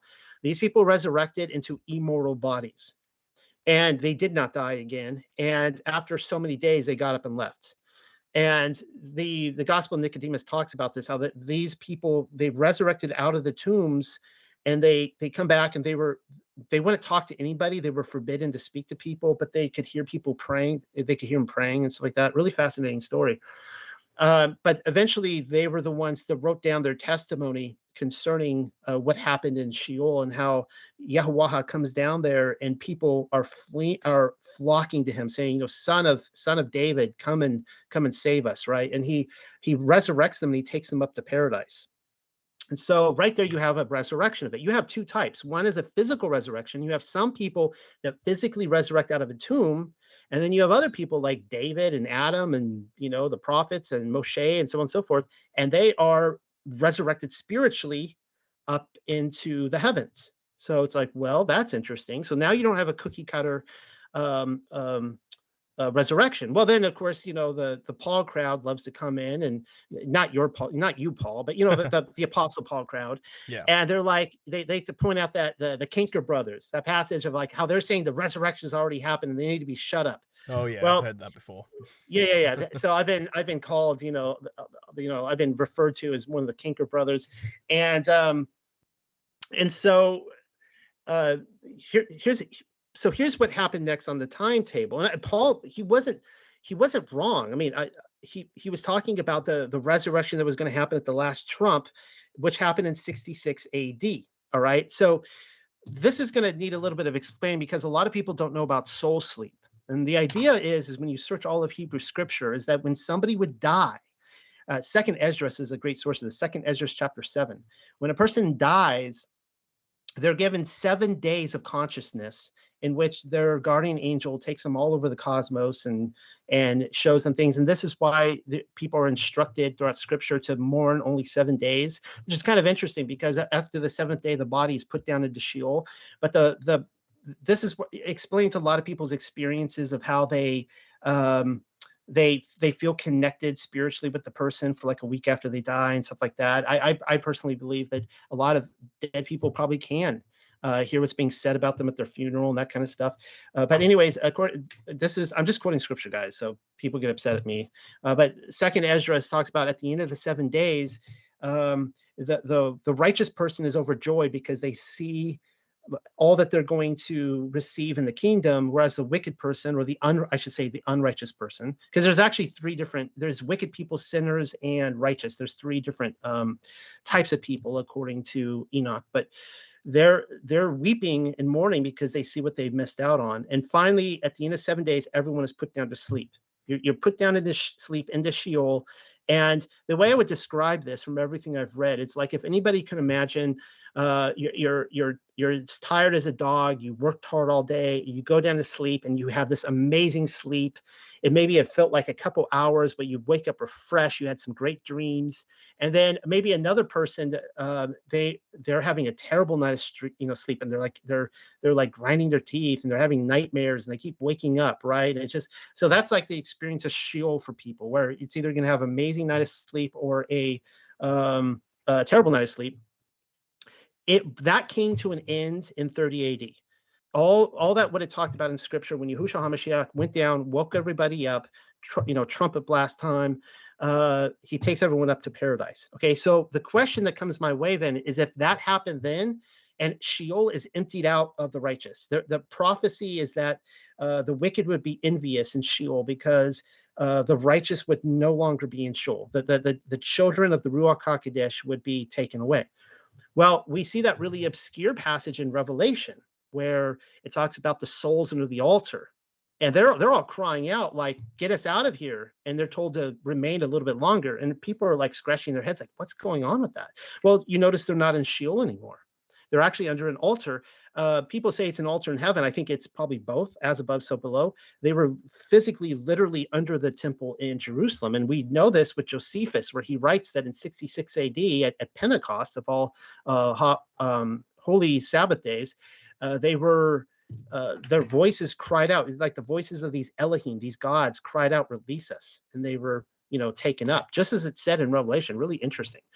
Um, so I believe that in that 40 years, everybody who's dying, starting with Stephen and then going on forward, all the martyrs, all the people that died that didn't make it to the end of the 40 years, they're in that holding cell. They're taken there in Revelation. They're given uh they're given the the I'm just gonna call them sheets, but uh the robes, and you know, just told to wait a little bit longer. And so again, at the that's another reset. Boom, 66 uh, 66 AD according to the official calendar. Uh, they're released and they're resurrected and then we're waiting on yet another resurrection would happen in the 500s and so we see these even with the resurrection we see these reset events that happen. And um, you know it's it, i guess it's anyone's guess at this point uh, when we die whether we go straight to uh, paradise or the hidden wilderness hmm. um, or whether we go into another holding cell and wait for the next big uh, big event. Uh, but hopefully because i get asked that question a lot. And so I'm just formulating this stuff off of what I'm actually reading in scripture and these different passages that, you know, that talk about it. Mm-hmm. Well, that's all we can do really, because a lot of, like I said, a lot of this has been hidden from us. And I mean, in the long time span of things, when you actually think about it, we've only been really thinking about these concepts for a very short amount of time. Because, like I said, the predominant thought process is that we're still waiting for all this to happen. Um, so yeah, I appreciate I appreciate your speculations on that. That's very interesting. Uh, so let's get on to it's happened now. The kingdom's established. It's done. We're living through it. How would that have looked for the normal everyday person who wasn't a resurrected Satan? Let's say.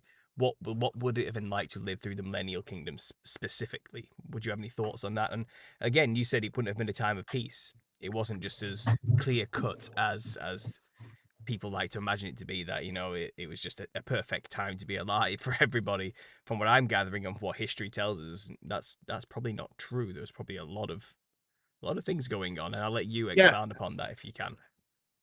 Well i would stress a sinner is a sinner right? That that's the that's the whole story of the bible where yahweh he puts adam and eve in paradise they rebel you know he um he he takes people out of egypt he he takes them to this holy mountain he gives them he he goes through a wedding ceremony with them where he speaks the vows and he says will you vow to this as well and they say we will and then he hands them the torah the the, the conditions of his covenant and people immediately rebel and then you go through all of Israeli history, and people are just rebelling and rebelling and rebelling, and the Torah is done away with. We won't do this anymore. We're sick of this. And when they're in Babylon, Ezekiel sends them a letter, and he says, he says, if you guys would just accept the terms of the condition and come back and repent, and just so everyone listening, because people are like, people, are, there's a there's a saying out there that uh, you can't keep the Torah, so well, why try? Why why try to even aspire? Just don't do it. Just go out there, commit adultery, fornication, murder, kick a pregnant woman, eat pork, whatever. It doesn't matter, right? Uh, don't keep the Sabbath, don't try. But it's like, no, no, no. What he says in Ezekiel, I think it's chapter 40, 41, he says, if you just repent, of your transgression. Just repent and be sorrowful for what you've done. I will do this, this, and this for you. And they never did. And he so he didn't follow through with it. He never built Ezekiel's temple as a result. And so it's the same thing with the kingdom when you have this idea of he is physically ruling over this realm. And and uh, what I've read, what I have found in like uh, the uh, Sibylline Oracles and others, talks about when his government comes on the earth, there's a huge rebellion people on this earth they survive the fire reset all these things and they're like nope i don't want this. I do not want the terms of your covenant of your renewed covenant. I don't want this. I don't want to be obedient to you. Um, and that you have uh, at the very end too another huge rebellion where he uh, I, I showed passages in odes of solomon which i believe were written by the millennial kingdom saints. Uh, i think that's the best documentation we have. It was actually written uh, for the layman in very simple terms for the mortals. And just the whole theme of it is like it's if it's written it, the people who wrote it identify themselves as being in sheol and resurrecting with messiah. They have resurrected from the dead they're now on the earth. It's crazy when you read odes of solomon. That's actually what it says and they're just pleading with people. They're like, yes, yeah, look, look, we're not sinners. We we are resurrected. We have the renewed covenant within us. You know, it's written on our hearts. But just we're just pleading with you, just repent and be obedient. Just just please stop persecuting us. Um, I I believe that the the millennial kingdom saints were ultimately persecuted. Uh, people hated them, and I think that they they basically they persecuted the king to the point where Yahushua was like, okay, let's get up and let's leave. Let's just get up and go. And they they came for a time, they left. The kingdom is still forever. It still exists. It exists within us, uh, but it exists elsewhere on this realm. Uh, okay, I, I, will give this piece of evidence, a, a, phenomenal piece of evidence for the for the kingdom happening.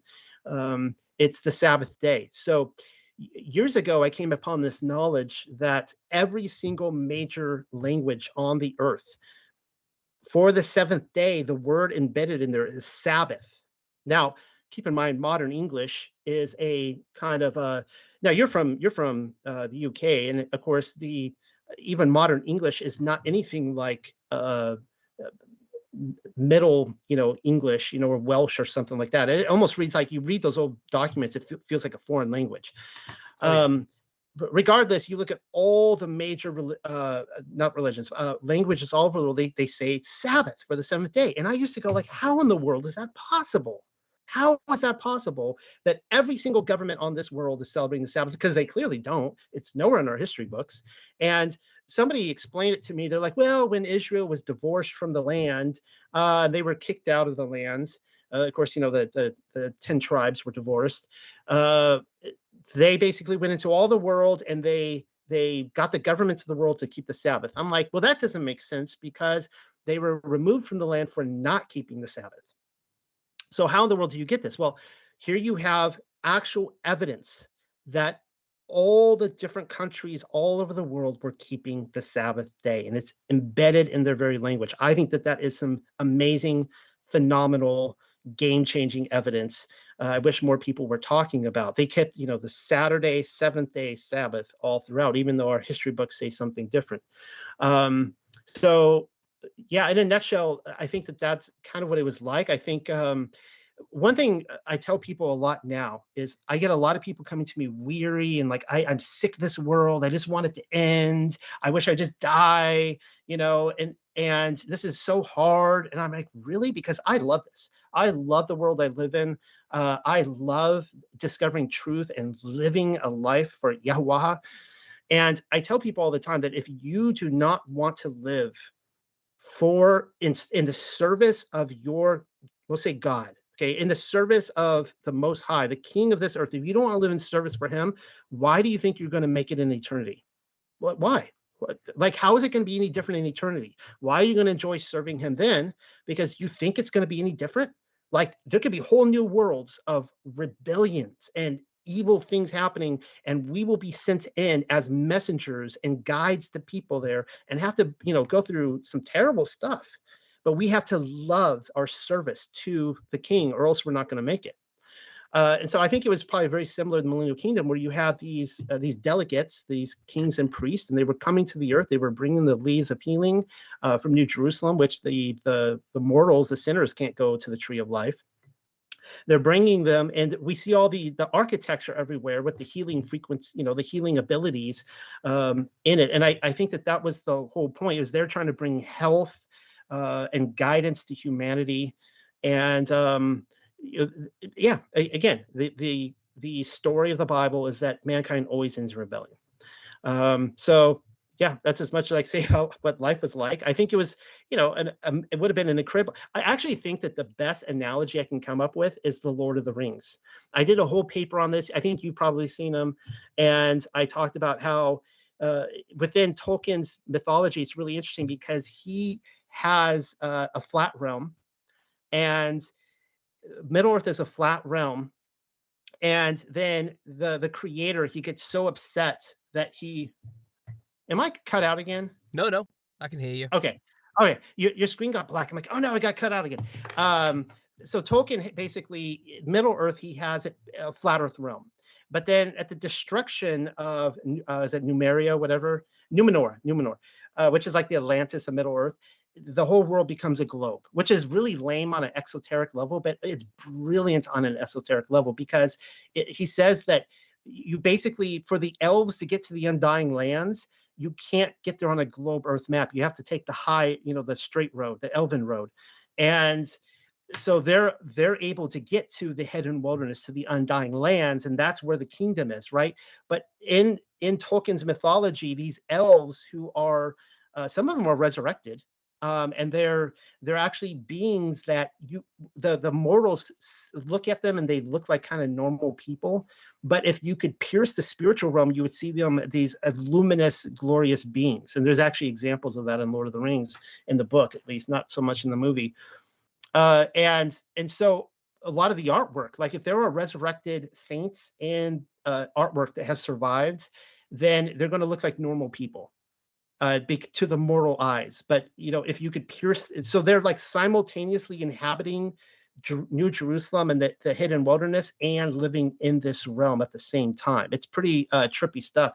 But I think um, Tolkien was spot on. And if you you know pay attention, right, like humanity, they they want Sauron to rule and they they hate the elves everyone hates the elves and to the point where the elves they just keep shrinking into these little tiny communities and they're just surrounded by darkness and finally they're like okay i'm gonna get up and leave and they all just get up and leave mm-hmm. and they go back to, they go to the undying lands where they you know still exist according to tolkien lore uh, and it's the same thing it's it's the perfect example of what i see happening uh, at the end of the millennial kingdom I think I remember actually. Now you mentioned that. I think well, maybe it was Gary Wayne who was making a point of this how he was talking about the um, the Nephilim. I think he was making references to perhaps those elves are being something akin to more like the Nephilim, based on like the Tuatha De Danann uh, mythology. Obviously, you're giving a different spin on here, which is which is obviously I'm, I'm all for alternative ideas. But he did bring up at the end of the book, the elves do get on a boat basically and just leave.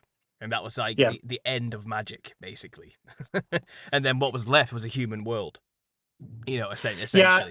Something like there's that. a there's there's two uh there's like okay and i um to that point there's like okay well uh, okay i won't say that but um i the old me from five years ago the old me from five years ago uh looked around at at the world. If you look at my old writings i'll be like that's pagan that's pagan that's pagan that's a cult and I had no appreciation at the time for controlled opposition. All right. Now, I'll give you an example of this.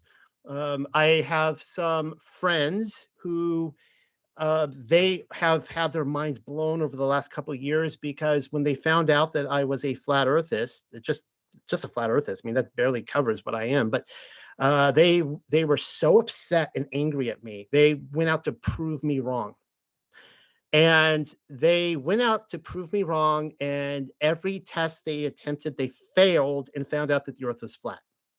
And they're just, their mind is blown. And I've been watching over the last couple of years go, wow, Noel, you were right about all these things. And they're just excited learning about the greater realm. You know, they're all into the Mandela effect and all these different things now. And, you know, they, they know all about the Federal Reserve and, you know, you name it, how evil Rome is. Well, the problem is, is they, they grew up Roman Catholic and they will tell you, growing up Roman Catholic, they never once ever opened up a Bible and read it. Like never in their life, they never opened up a Bible and read it. But they were die-hard Roman Catholics. I mean, that that that sounds very cliche, but it's you know the way I guess it is for a lot of people. So for them, they now look at the Pope, and they are like, "Oh, the Bible is is, is all a manipulation tool. It's evil." And I'm trying to tell them, okay, wait a second. You thought I was wrong about the flat earth. You see that I'm right now. Now give me a chance on this and let's talk about controlled opposition right you, you have the, the people running the world the, I, I don't know if, if the person running the, the world is a pimply faced uh, kid in Pasadena in a bagel shop at the laptop. I don't really know, but let's say let's just say for uh, billboard purposes that uh, it's the Jesuits and the Pope is running the world. Well, it would only make sense then that he would take the Bible and hug it to his bosom, right? This is controlled opposition. And so now we're looking at, you know, the occult and all the things that they're holding close. You know, they're taking these different mysteries of heaven that were brought down by the Watchers or maybe came down from Seth or whatever, and they're you know, basically all try to monopolize this. And so we look at it and go, well, that's pagan, that's a cult, that's new age. And it's like, well, wait a second, what, wait, what? it, it's controlled opposition, right? Hmm. Um, so that's kind of where I'm, I'm at on a, I guess that's my response to that, that there's, there's a lot of things that I've looked back and go, well, that's evil or whatever. Um, and this is it's taken me a life a lifetime to really appreciate uh, the book of enoch and what the watchers did and uh, Yahuwah says to them when he judges the watchers, the watchers bring down the mysteries of heaven. Hmm. Now they do terrible things as well. I mean, you know, they create the giants by uh, killing the husbands, taking the women by force, and you know, you know, doing that kind of stuff. Uh, but he says to them, he says, "You brought down the mysteries of heaven," and he says they were worthless mysteries. And I'm like, uh, I've pondered long and hard on that because it's like, well, wait a second. These are literally the mysteries of heaven they brought down, like real treasures of heaven. Give you an example. Azazel taught mankind to use a sword. Okay, well, we see a sword in Genesis 3 when the angel comes down, the cherubim comes down to guard paradise with a sword. So we know that the weapons of heaven were swords that Azazel then brought down this mystery and introduced it to humanity. So a sword in itself is not evil, but they were used for evil purposes. And the reason why they were worthless mysteries was because uh, the Watchers did not teach mankind the Torah of Yahweh. They did not teach them to live righteously. They taught them to live wickedly. They taught them to live lawlessly.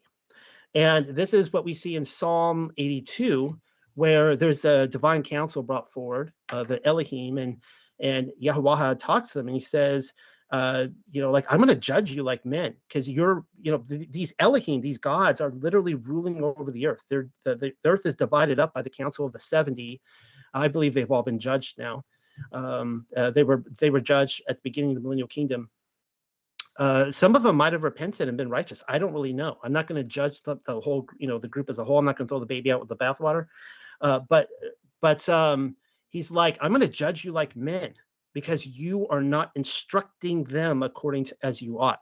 Mm. Um, so I kind of went off on that rant there. Um, hopefully that helps people understand my worldview that um, you have all these different religious, you know, the, the Freemasons is a great example. They're very esoteric and they hold a lot and they claim, I invented this, we created this. If you're this is purely Masonic. And it's like, no, you're actually the inheritors. You inherited this and you are controlling it and claiming it to be yours, but that doesn't make it evil um, mm.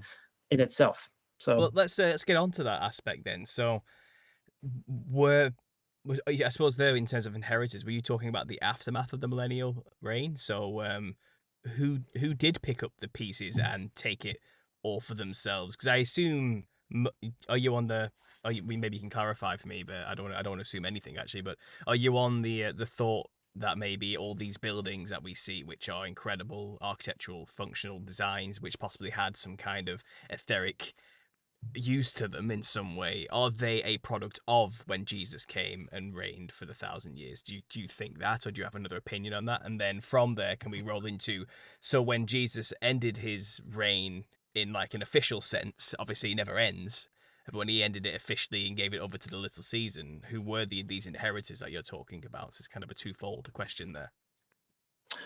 All right. So, um, okay. So I am of the mindset that the Gothic cathedrals and the Gothic buildings, the Gothic nunneries, the Gothic uh, friaries, m- uh, monasteries, whatever you want to call them, uh, Gothic temples, all the Gothic architecture all over the world was Millennial Kingdom architecture. It was built by the the set apart saints. And there are multiple prophecies about uh, in Enoch and other places about how they would build these grand structures, and that after afterwards that the watchers would be released and trample over them. Now, uh, a great example of the trampling that happens. So let's say my timeline ends around the 1500ish, and the the the king of England at that time is uh, King Henry VII. Of course, you probably know your English history much better than I do. We're not taught it out here in America. Uh, then you have King Henry VIII that followed.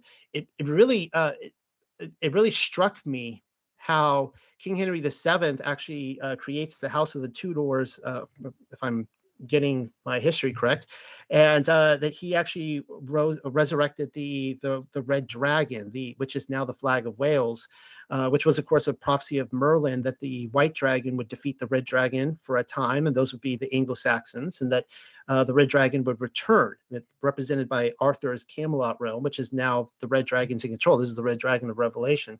Hmm. Uh, so the uh, interesting enough, of the King Henry VIII.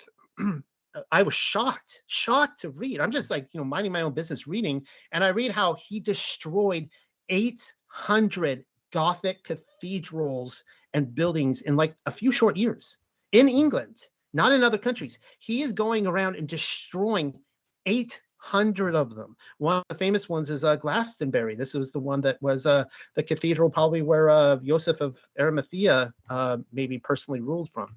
Uh, this is, you know, where Avalon is, correct?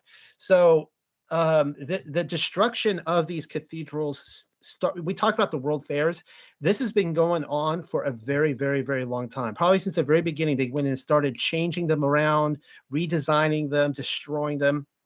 And for the next few hundred years, uh, so that was the first reset, right? The end of the kingdom as we know it. And then we go into the Enlightenment. And the Enlightenment, they're building all new structures based off the same tech. And you can see the Enlightenment buildings are very different than the Gothic buildings. So it's it's almost like they're using the same ability, the same technology. They're wanting the same uh, blessings uh, of the kingdom, except they're choosing the curse. They're choosing to be uh, to rebel against the kingdom. And then again, we're, we're seeing there are probably multiple reset events, but the other big one would be like the mud flood event, right? We I, mm. I, I don't even know where the common consensus is on when the mud flood happened. I mean, I've seen people say 1850. I've seen people say the late 1700s. I just rounded off to about 1812. Um, just gets a kind of a nice, neat package. But uh, whether it was a series of events, you know, or just one big event or what happened. Um, but that would be another big reset event. And it seems like after that event, is when they they basically changed the script again from whatever whatever was happening in the enlightenment and they went into this like new world order agenda and um you know and then they started destroying them all over again a lot of those i think that i think the tartarian um, architecture. I don't believe most Tartarian architecture is Millennial Kingdom architecture.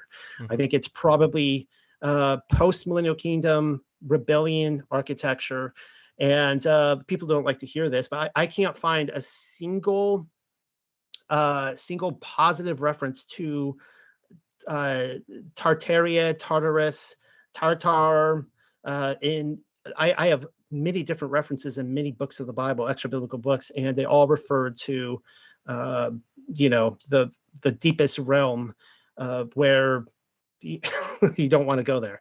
And so for me, I sometimes wonder if this whole uh, Tartaria thing is actually, I might turn a lot of people off here, but I'm just speculating, and I can't help but wonder if, if the whole Tartaria thing this uh, is actually the short season uh, phase one, and and now we're in phase I don't know two, three, four at this point. I don't really know.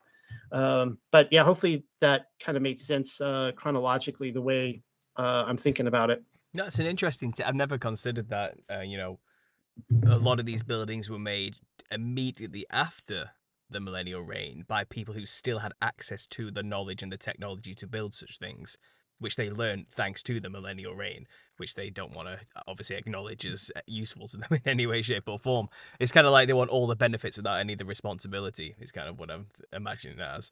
Um, yeah. So think of it like this: Gothic literature is unique, unlike anything else. It is it is unbelievably beautiful um, uh, architecture and and then when you get into the renaissance with a lot of the famous tartarian architecture you get the domes you get the corinthian pillars you get um uh it's just a very it's a very greek a, roman greek look to it like mm. a, a roman greek revival and so there was there now i'm open to the possibility that there was something else going on where you had different factions or something different types of um, architecture simultaneously going on but this is what i talked about earlier is that the fact of the matter is is we have geological columns i know a lot of people don't like to hear that but we have it, it's I, i'm not saying that what our history books say is accurate obviously because you know it's written by Jesuits and the Illuminati and Benedictine monks and other people. But I am of the opinion that the I didn't start out this way, but I, have come around now to this idea that the it, it, makes more sense to me that there is the more classical Tartarian architecture was post millennial and that they again flipped the script in the 1800s and they started destroying that and you know changing history again. Mm-hmm. so like again multiple resets quite close to each other is what you're trying to say. So wh- where do you stand on the mud flood angle? Because it's um again it's something i've, I've heard a lot about. Um, obviously, I've I've been there following the whole Tartarian narrative since it began, you know, and that was kind of what clued me onto considering the Millennial Kingdom angle at, at the end of it all. Um, what do you think would have caused such an event if that went and when exactly would that have happened? I mean what do you, what's your take on all of that? That's that's a good question. I can't answer it. Was it a uh, it was a lot of energy that happened right? So mm-hmm. interesting thing about earthquakes is that uh, earthquakes are specifically associated with spiritual and angelic um, activity. And we're seeing uh, i would say volcanoes too and we're seeing volcanoes just blowing all over the earth. We're seeing earthquakes everywhere, just going off the charts. And so, anyone who wants to do a, and I've done studies on this, anyone wants to do a studies on earthquakes in the Bible. And when earthquakes happen, you have uh, people coming, you have spiritual creatures coming down from the heavens, going up to the heavens, or coming up from Sheol, or vice versa. And and so, um, I would think that a assuming that the mud flood was not a series of it could have been still a series of events but assuming it was a worldwide event that happened in pockets all over the world uh, it could have been a huge spiritual battle for the earth that was taking place between the prince power of the air and entities. Uh, it could have been resurrection event. We could have been we could be looking at the return of the watchers from within the earth coming up. And of course i had said earlier that the uh, the the 70 Elohim are ha- appear to have been judged by this point, and either they made the cut or they didn't. I don't really know. I'm going to leave that up to the ultimate judge. I'm not going to just throw them all under the bus. Um, you know whether they ruled over humanity as they were uh, supposed to. Uh, but now we have what appears to be the 200 watchers have returned, and of course we see this with United Nations and d- different things like that. Uh, the about the 200 uh, what was it called crypto something i can't remember crypto craters i can't remember what they're called now we call them meteor craters but um you know all over the earth and it those might have been you know the holding cells right for the watchers so mm. um that it could have been something like that just something about a, a spiritual some sort of spiritual activity that happened uh, that was probably a judgment event that caused this sort of liquefaction of the ground that would create a mud flood where mm. you would you know overtake these cities to the point where it was easy for them just to build up instead of dig out hmm. I mean, people, people, and I myself have speculated. Though I have no abs- I, I'm not 100 percent on this. I don't think we're given much information to to to clarify any particular time.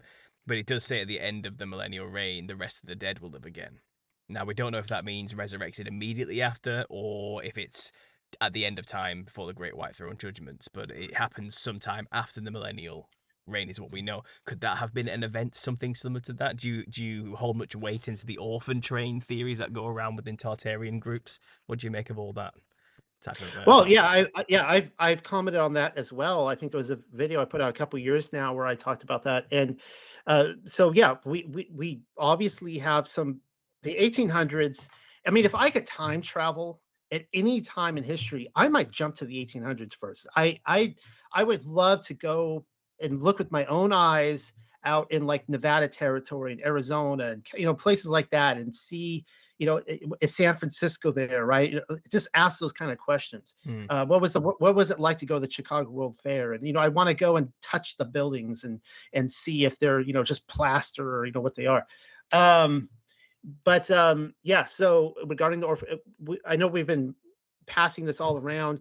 And so you know, is is I guess is the question of the hour is reincarnation a thing? Now, um, well, I, I, would say resurrection. I'm not going for infinite soul cycles based on your karma type of angle. I don't. I'm not set on that myself. Right. Um, I do believe right. res- resurrection is a thing personally, but I, I want to hear your take on all of this because again, I, am not 100, percent and, and I'm I'm sure you're not either. But let's let's see what well, you've got. Yeah, let's see what you've got. Yeah, yeah, and see that this is, I guess, still my thought process through this. So uh, I would tell everybody that um, I actually do believe that the typical Protestant position is that uh, that a, a, Protestant, a traditional Protestant Christian would say regarding the status of a man's soul is that a wherever a tree falls, it, it sits there right? So whenever you die, whatever the status of your soul is, that's what you are for an eternity. You're either saved or damned for an eternity. The thing is, is that when you get into the pre-existence arguments and you start seeing all the scripture verses on how uh, we were all created on the first day, all souls, all souls were created on the first day, and that we'd be actually uh, what Yahusha says in the books of the Nazarene. He says that uh, that we are actually we became bastard sons. Uh, the, the the sons of god that you see like in job and stuff i believe that was us. I don't believe those are typical angels. I believe that we were all the sons of allah up in heaven and that we did something that caused you know we rebelled and that all the literature I've looked at has made me come to the conclusion that we rebelled and our there is something true to the caste system in that how we live our lives, you know, whether we're rich or poor, whatever the things we're given, it all depends on what we can handle and what we did in a former life. Uh, so I would say that our redemption process is over multiple lives. And I could say that because I believe that we did something in a former life that caused us to have to come down to this earth and redeem or uh, be redeemed, uh, either choose the uh, the atonement of uh, Mashiach or not, uh, but um, and live accordingly. Um, but so there, right there, you have two life cycles. All right, beforehand, where we're at now, and then what happens next, right? And so, yeah, so that's a question I have.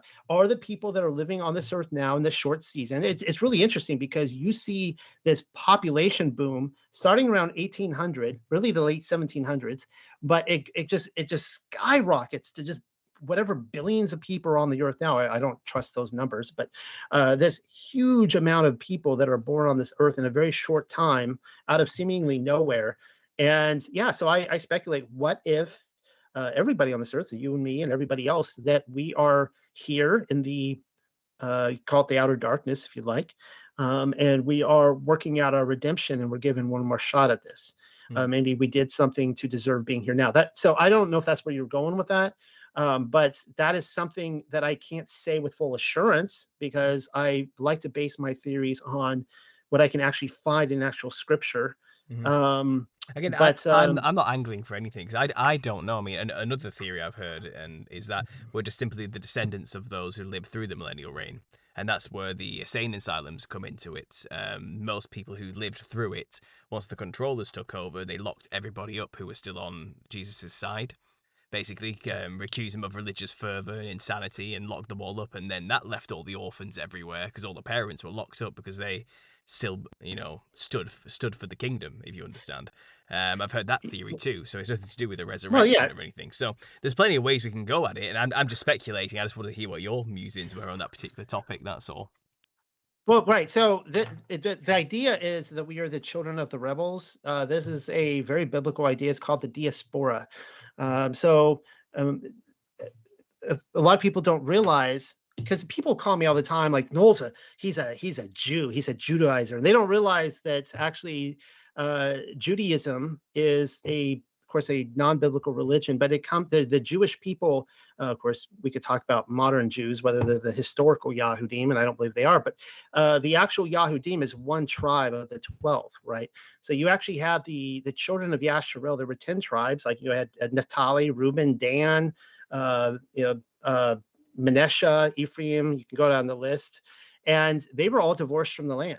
They were all, Yahweh gave them an actual bill of divorce. Says, I am done with you. You're divorced. And the idea of being divorced from the land is you can never return to the land ever again.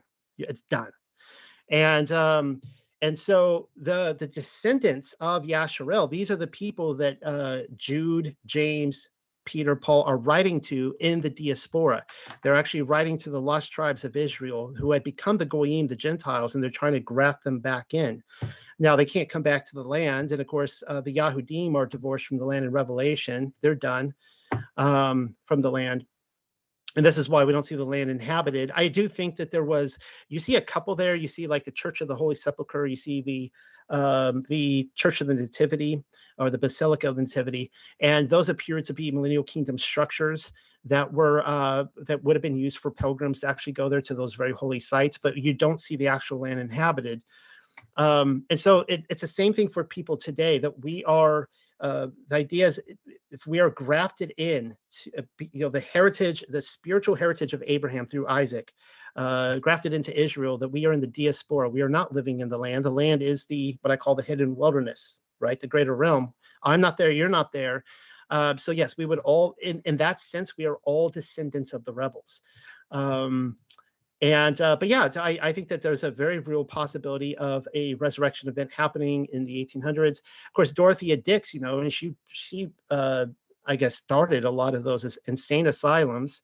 And interestingly enough, you know, she ran the the Civil War uh, hospitals, and as more and more of us are coming to learn that the Civil War was one big, probably Masonic ceremony, um, like the only war, it, it, it it's very strange in America um, where you actually had that entire generation rehearsed that war for the rest of their lives and they would go back and play battle until their dying days. Like joshua chamberlain who was at fredericksburg and gettysburg like 30 40 years later he's still going back to gettysburg and rehearsing. It's so weird um, but you have to wonder if like a lot of the people who were losing limbs and you know things like that and i don't know having accidents and bad things happen to them you have to wonder if maybe they weren't you know they had loose lips they weren't going with the agenda and of course the insane asylums right? They were putting all of a sudden there were all these insane people that yeah that needed to go into the asylums and um uh yeah they they uh, needed a, a, a, taste of their medicine i guess right they needed a, a spoonful of sugar to help the medicine go down mm, yes it's all it's all great speculation i mean we're coming we're coming we're, are you willing to go for a bit longer because we're at, almost at the two hour mark because there's a couple of other topics i'd like to quickly just get into to round this off um, or do you need to I can. going? Oh, I can. Uh, I have successfully locked down the upper floor of my house. Nobody's come up here for the last two hours, and I'm I'm good to go um, a while longer. Okay, so um, look, I'm not a date setter personally. I've never been one to set dates, and I never have been even before understanding this Millennial Kingdom angle, because I've always felt it's quite snake oily for all these uh, tribulation uh, end of days people to constantly be setting dates for when um, Jesus is about to return, for example. I've always found it quite tacky and something was off about it. And um, I'm not trying to do that with this angle either, the Millennial Kingdom angle. But I, I am curious to hear your thoughts and speculations on just how how long a little season is exactly, you know. And I understand it's a bit of a how long's a piece of string question. Um, but you mentioned something earlier about the 500 year cycles would a little season from your angle then be in the next 500 years after the 1500 reset whenever that was you know when the um the dark ages ended um did you is that where you would stand that's just my theory on where you would stand from what you said but do you have any thoughts on that idea yeah that's a that's a really excellent question um and I am just as you are. I am very, very, very much against date setting. I think that the, the biggest killer of this entire idea will be the date setters. I keep telling people stop date setting, and they're like, "Oh, I get it." And then they go out there and they date set. I'm like, "Ah, oh, you just date set. You just said that yeah. Jesus is coming for us in 2032. You just said that, you know." Yeah. And um, that's it's like yeah it, it, I, I just went through that with like the the revelation 12 sign that happened in 2017 here we are coming up on the the next solar mm. uh eclipse in 2024 we're a couple months away i think it is and and the tribulation was supposed to happen. It was supposed to go down and now those same date setters are going to 2032 and other places right? Anyways um and i grew as i mentioned earlier in the show i grew up with that uh, all the date setting all the times it was supposed to happen. Uh, but uh i think it's an excellent question. I think that there's good there's there's there's a good reason to think that uh, we're coming up on another one of those 500 year events. Uh, it could have been, you know, a 250 year event in there as well, um, coming mm-hmm. up on, of course, 1776. But um, we're coming up on a big event. Of course, we have Agenda 2030. We know that the elite are really gearing up for something, and they're building bunkers, and it's like uh, it's it's what's you know the singularity events. And for everyone who's looked into Project Looking Glass, uh, I think that that's totally legit. I think that there is a, a, a looking glass. I think that the uh, the different governments, Rome and all the others through history had them, all of our controllers, and they were able to manipulate time to their advantage, but they always knew that there was a singularity event uh, that was approaching. So I do think we're uh, coming up on another singularity event. I don't know what's going to happen on the other end. However, let me just say this. When you look at the, the idea of the ancient uh, we need to get off the Gregorian calendar if we're going to talk about this, because mm-hmm. when you look at the ancients, the Hebrews in the Bible, the Babylonians, the Egyptians, you know, pick whatever, whoever you want, they were going off of a, a lunar system where you had the spring equinox would start the year. So we're coming up on the start of the year here very soon in a couple of months. Uh, we don't, you know, go according to January. Um, and the year goes from the, the the planting season up until the harvest. And so you're coming around from the spring feast, you go through Pentecost, and then you go to the fall feast, which would be Yom Teruah, uh, Yom Kippur, and then Sukkot. And that ends the year. It, it's it's kind of over at that time. And so you have this lag of several months between, you know, like what we would call October, September, October time, up until March or April and it's just like the dark of the year. It's kind of a strange way to think about it. Uh, and then the, the year cycles again. It's it's it's cyclical, right? It's not linear. It just keeps going in circles and circles and circles. And this is one of the reasons why Christmas trees are so um, popular because they go back to Nimrod, of course. But the idea of an evergreen tree doesn't lose its leaves in the wintertime. And it, it's so when you have the winter solstice where the sun uh, goes to the lowest point on the horizon and resurrects again, uh, you have the the evergreen tree that people bring in their homes to celebrate like this uh, kind of resurrection or eternity through the the death cycle, right? Um, mm-hmm. But uh, just letting everyone know, I, I'm very anti Christmas trees. If you didn't get that, I'm not I'm not celebrating Christmas trees. Um, but anyways, yeah. So I my point is is that if we have gone through the year, right, and the year has come to an end, uh, we are now in the the dead season of the year. We're in the winter, and how long is this winter going to start before the eighth great day kicks into gear again? And I've I've heard a lot of different theories on this, many good ones. Uh, that's all I can really say on that. Is we're uh, uh just so everybody knows when you have, if we believe that that uh, Yahweh works on his high holy days. I love I love hearing Christians talk about this and then refusing to keep them, uh, even though Yahweh works on them. But uh, on the menorah, you have the seven lights, and the last one, the eighth great day, has yet to be fulfilled. So we've seen the fulfillment of all of them, but the eighth great day. The eighth great day is, you know, why is a child circumcised on the eighth day? Because it represents the circumcision of his heart, his resurrection on the eighth day, right? The final fulfillment of all things. It's when New Jerusalem is finally revealed, and uh, we have a, you know, it's when uh, the eighth day is when uh, you have all sicknesses, uh, you know, like uh, people healed of, of being cleansed of leprosy or whatever. The earth needs, you know, the 7,000 years to reach fulfillment, these kind of things. So I think we're still waiting on that. We're waiting on the, the kickstart of the eighth great day. Uh, whether we're in it now or not, I don't really know. Uh, I, hopefully I wasn't confusing the people, but that's how I look at it. I, I can't set a date because I'm planning, just so everybody knows, I'm planning to go the rest of my life. I am 43 years old. I'm planning to, uh, Yah willing, see my children grow up and maybe see my grandchildren. Uh, I'm going to work for the rest of my life. I'm going to die. And I am not expecting all of this. There, there might be a huge reset event, right? The great reset. I have no clue what's coming on the other end. It might just be another one of the many resets they've had over the last few hundred years. Just a, the next big thing. Mm-hmm. Uh, I have I have no clue what's happening. So, or yeah. you know what what's happening next. Well, you said it yourself. People did document these 500 year resets events with the Phoenix, and they certainly lived through it to document it. You know, um, so we don't we can't dictate or judge how that's going to go down exactly, but we do know obviously um, it's kind of the the new heaven and new earth uh, principle does come after the final little season has ended. Um, and again, who can say how that exactly is going to happen or manifest or go down? We, we couldn't. Um, but I, am I'm I'm like you. I'm I'm planning to live a full life here. I'm not going to live as if um, it's it's just happening next week. You know, which is what a lot of people do. You know, they they are. I, have seen it for years. You know, I've been in this I've been in this game for years, and I've watched people live in perpetual cyclical fear every year at the new date that's been set. And we cannot live like that. I just I just cannot agree with it, you know, and and I do see the potential for this to go that way, which is I don't want to be a part of that if that's going to go down. But I pre- I appreciate your answer there. There's, you gave a lot a lot to think about, a lot of speculation. Um, so again, we, we don't know the date. I suppose we don't know how long this is going to go, do we?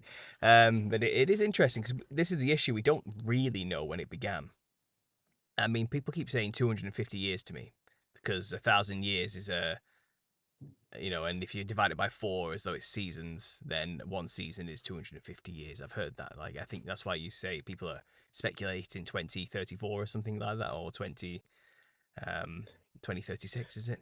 Yeah, a lot of people are speculating based off of 1776 as Yeah. well, uh, which Yeah. maybe that they say is the the birth of uh, or the rebirth of Satan.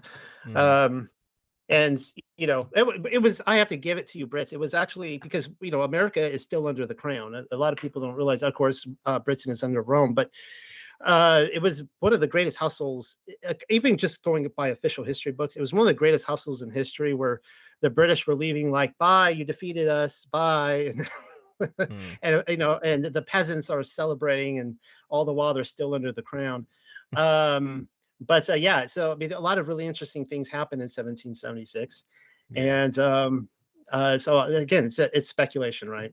Absolutely. I mean, you also have to wonder about the Statue of Liberty literally looking like a representation of Lucifer from that painting with a chain unbroken on its ankle as well.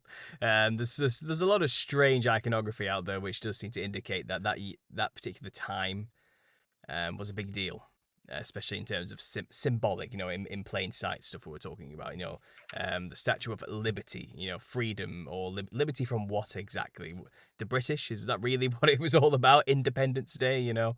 Because I was I was actually born on the fourth of July, so this is something I've been thinking about quite a lot as as a British person. It's it's from a different type of angle, you know, um, and to, to think that that date was the day uh, you know that land freed themselves from the millennial reign rather than British rule is quite an interesting concept, isn't it? When you start Well, thinking about it. uh, well, on that point, uh, you, you might know this if, if about my research is that I I put a lot of emphasis on Britain being in our side of the realm because there's the outer the, the hidden wilderness, but in our side of the realm, I put a lot of emphasis on Britain potentially being ground zero uh, for the millennial kingdom. And it's kind of interesting with the lights went off and they went back on, right? The, the British Empire, the, the sun never set on the British Empire. They had an Mm. influence everywhere, and you see the just the the even in France too. I mean, just the beautiful, beautiful buildings there.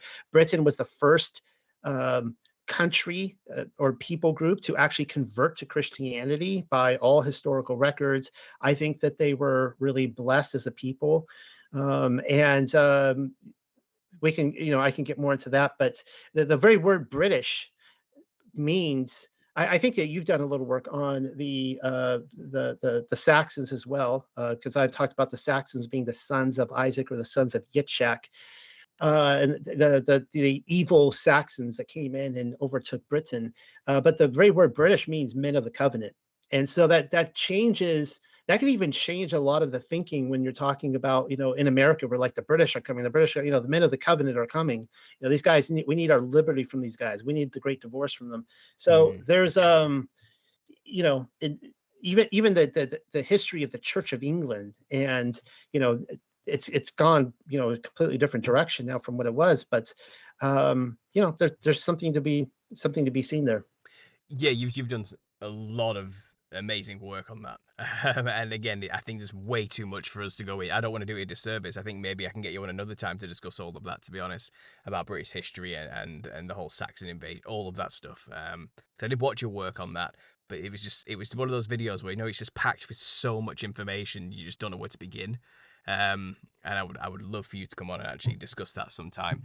I think maybe maybe just to, just to round uh, this conversation off, we, we touched on this before we spoke, but uh, there is a, a common question I do get, um, and it's it's a legitimate question, you know, because obviously we're talking about the Millennial Kingdom. A lot of people do tend to say this is all very white people orientated, and that's kind of the response I actually get. Literally those type of words, you know. And they always ask, her, what about the indigenous peoples of America? What about their histories? What about you know the Chinese history and all these people? Do they, do they just not exist in the millennial reign that we're talking about? Implying that we're just evil white colonial racists who aren't thinking about other cultures when we think about these things. Um, but I, I, I want to ask you: Do you have any any response to those type of questions? Are there evidences for these cultures during this reign? What, what's your take on it all exactly? yeah there's a a, a great book out there that i actually did a reading through and um it's called uh, he walked the americas and the research in this book it, it talks about how uh Yahushua Mashiach, or if you want to go by the Latin Jesus. Uh, I feel uncomfortable saying Jesus because it's only 500 years old and created by the Jesuits. But uh, Mashiach, uh, it, it's just this uh, incredible research of Mashiach walking through North America, through South America, and um, what's interesting, and going and converting all the people and making a people out of them. And you can see so many of the even the the Native American and uh, local traditions uh, deriving from this. Now, what what really uh, kind of was kind of a fall out of my chair moment is when it starts out that he's called the White Prophet, and now the White Prophet is probably because he re- it's referred to the fact that he wore white uh, linen. But I want to remind everybody that a the Spaniards, the conquistadors, uh, I, I would think maybe I don't know in, in Britain. Do you do you refer to Spanish people as white people? Just just a question. Um, you know, it's a good question, huh? It's because... a strange one. No, we would probably just call them Mediterranean in, in a okay. sense, or uh, I, don't, I don't know. It's, it's, it's, it's a tough one. That I, I no. would say we consider them something more Mediterranean. If they're northern Sp- Spanish, though, I guess in, in, a way it's just European. I suppose we don't really consider them. Okay. Yeah, it's well, strange. Yeah. Never thought about that. It, Go ahead. Sorry. Well, Well, because the Native Americans refer to the white people coming over. And so when I read this book, people are like, he wasn't white. He was like, and I'm like, okay, yeah, fine. He was what, a very dark almond skin. But to the, to the Native American, to the redskin people, he was a white person uh, coming over. But anyways, they refer to the white prophet, some really uh, fascinating things. Uh, for example, like uh, the, uh, the, hurricane, the very word hurricane apparently comes from one of his names where he was able to calm the storms. And so they named hurricanes after him. I mean, that, that was a big trip. But uh, he arrived with an entire entourage. He arrived, I think, with three ships or something like that. He, a whole entourage of mystery people, and so this was his uh, his posse. This is, I think, during the Millennial Kingdom. He came with his posse, and he came over here, and uh, they, I think they had great times. And he also was in Japan and China and all through there, Mongolia, uh, the, the, regions we would call Tartaria now. And uh, so I think that the problem is is that it with the conquistadors coming over with the jesuits coming over they were quickly we know that they were destroying their books their literature uh, just rewriting their history. And to the point that the native americans only had whatever left was left of their oral history to go by. I mean as far as my knowledge goes the the different Native American tribes do not have like some sort of central library where their sacred books are kept, right? Um, so, anyways, I would recommend that book, He Walked the Americas, to people give it a read. And so you start to see this bigger picture that the entire world was affected by it. But it was what happened when the short when the short season began, or when the Millennial Kingdom came to an end. The conquistadors came over; they started murdering and killing people according to the official history, right? Uh, started mm-hmm. burning down cities, destroying things, you know, rewriting history. So, uh, you know, chopping down all the big, beautiful trees in California, and it just it goes on and on and on. Hmm. So, in a way, it's kind of because of the the catastrophic events uh, you know, coming after the millennial reign when the takeover happened. I suppose during the little season. Um, much of it's kind of all been convoluted together that people are mixing up the conquistador and and Jesus all into like one strange destructive event when there were two separate events. It's just become a convoluted, complicated history now as a result. Is it something something like that? Is what we're trying to say there? No, I'm uh so in the, in the book He Walked the Americas, it's a collection is it like 100 years old now it's a it's a collection of all the different native american stories all the way down into south america through central america mexico uh, mm-hmm. like the people and up into north america along the mississippi and all over how they all talk about this this white prophet who mm. came uh, and taught them about the the father spirits and taught them his laws and these kind of things it's a it, it's a phenomenal book and what i'm saying is that all we have left is is their oral stories of this white prophet because when the conquistadors came over when the spaniards came over uh, they started coming over and just you know they destroying everything mm. just just re- rewriting everything so um, my my point is is that there is evidence mm. worldwide of this uh, this kingdom on the earth right brilliant All right. Well, I, I think again we've gone for two hours fifteen minutes there. No, I think we've covered quite a lot of ground today, uh, and I really appreciate you coming out to do this. Um, it's been it's been great to actually finally get in touch with you. It was uh, it's been touch and go, like you said, for a few months to try and make this happen. Um, and I, I, I really appreciate you taking the time to do this. Um, is there anything you want to say before we close this show out? I'll give you the, the final word on this. Oh, you've given me way too many words. Uh, I probably stuck. Hopefully, I didn't stick my foot in my uh, mouth too much. I really enjoyed being on, Paul. Thank you. For, thank you for having me on. I'm glad we could do this, and uh, I uh, hope we can continue doing this in the future. Once again, for everyone who weren't there for the beginning, my name is Noel Joshua Hadley from the Unexpected Cosmology. Uh, yeah, come on by, say hi, um, and uh, yeah, that's.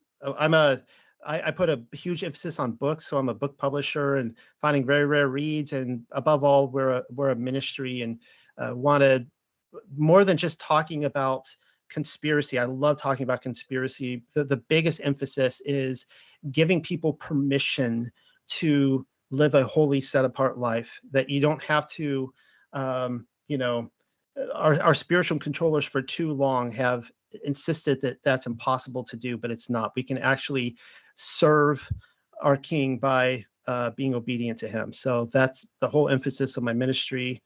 And thank you, everyone, for listening. Thanks, Noel. thanks. That. So you hold on there. No, I want to speak to you after this show, but to everyone else listening, there, go check out his channel.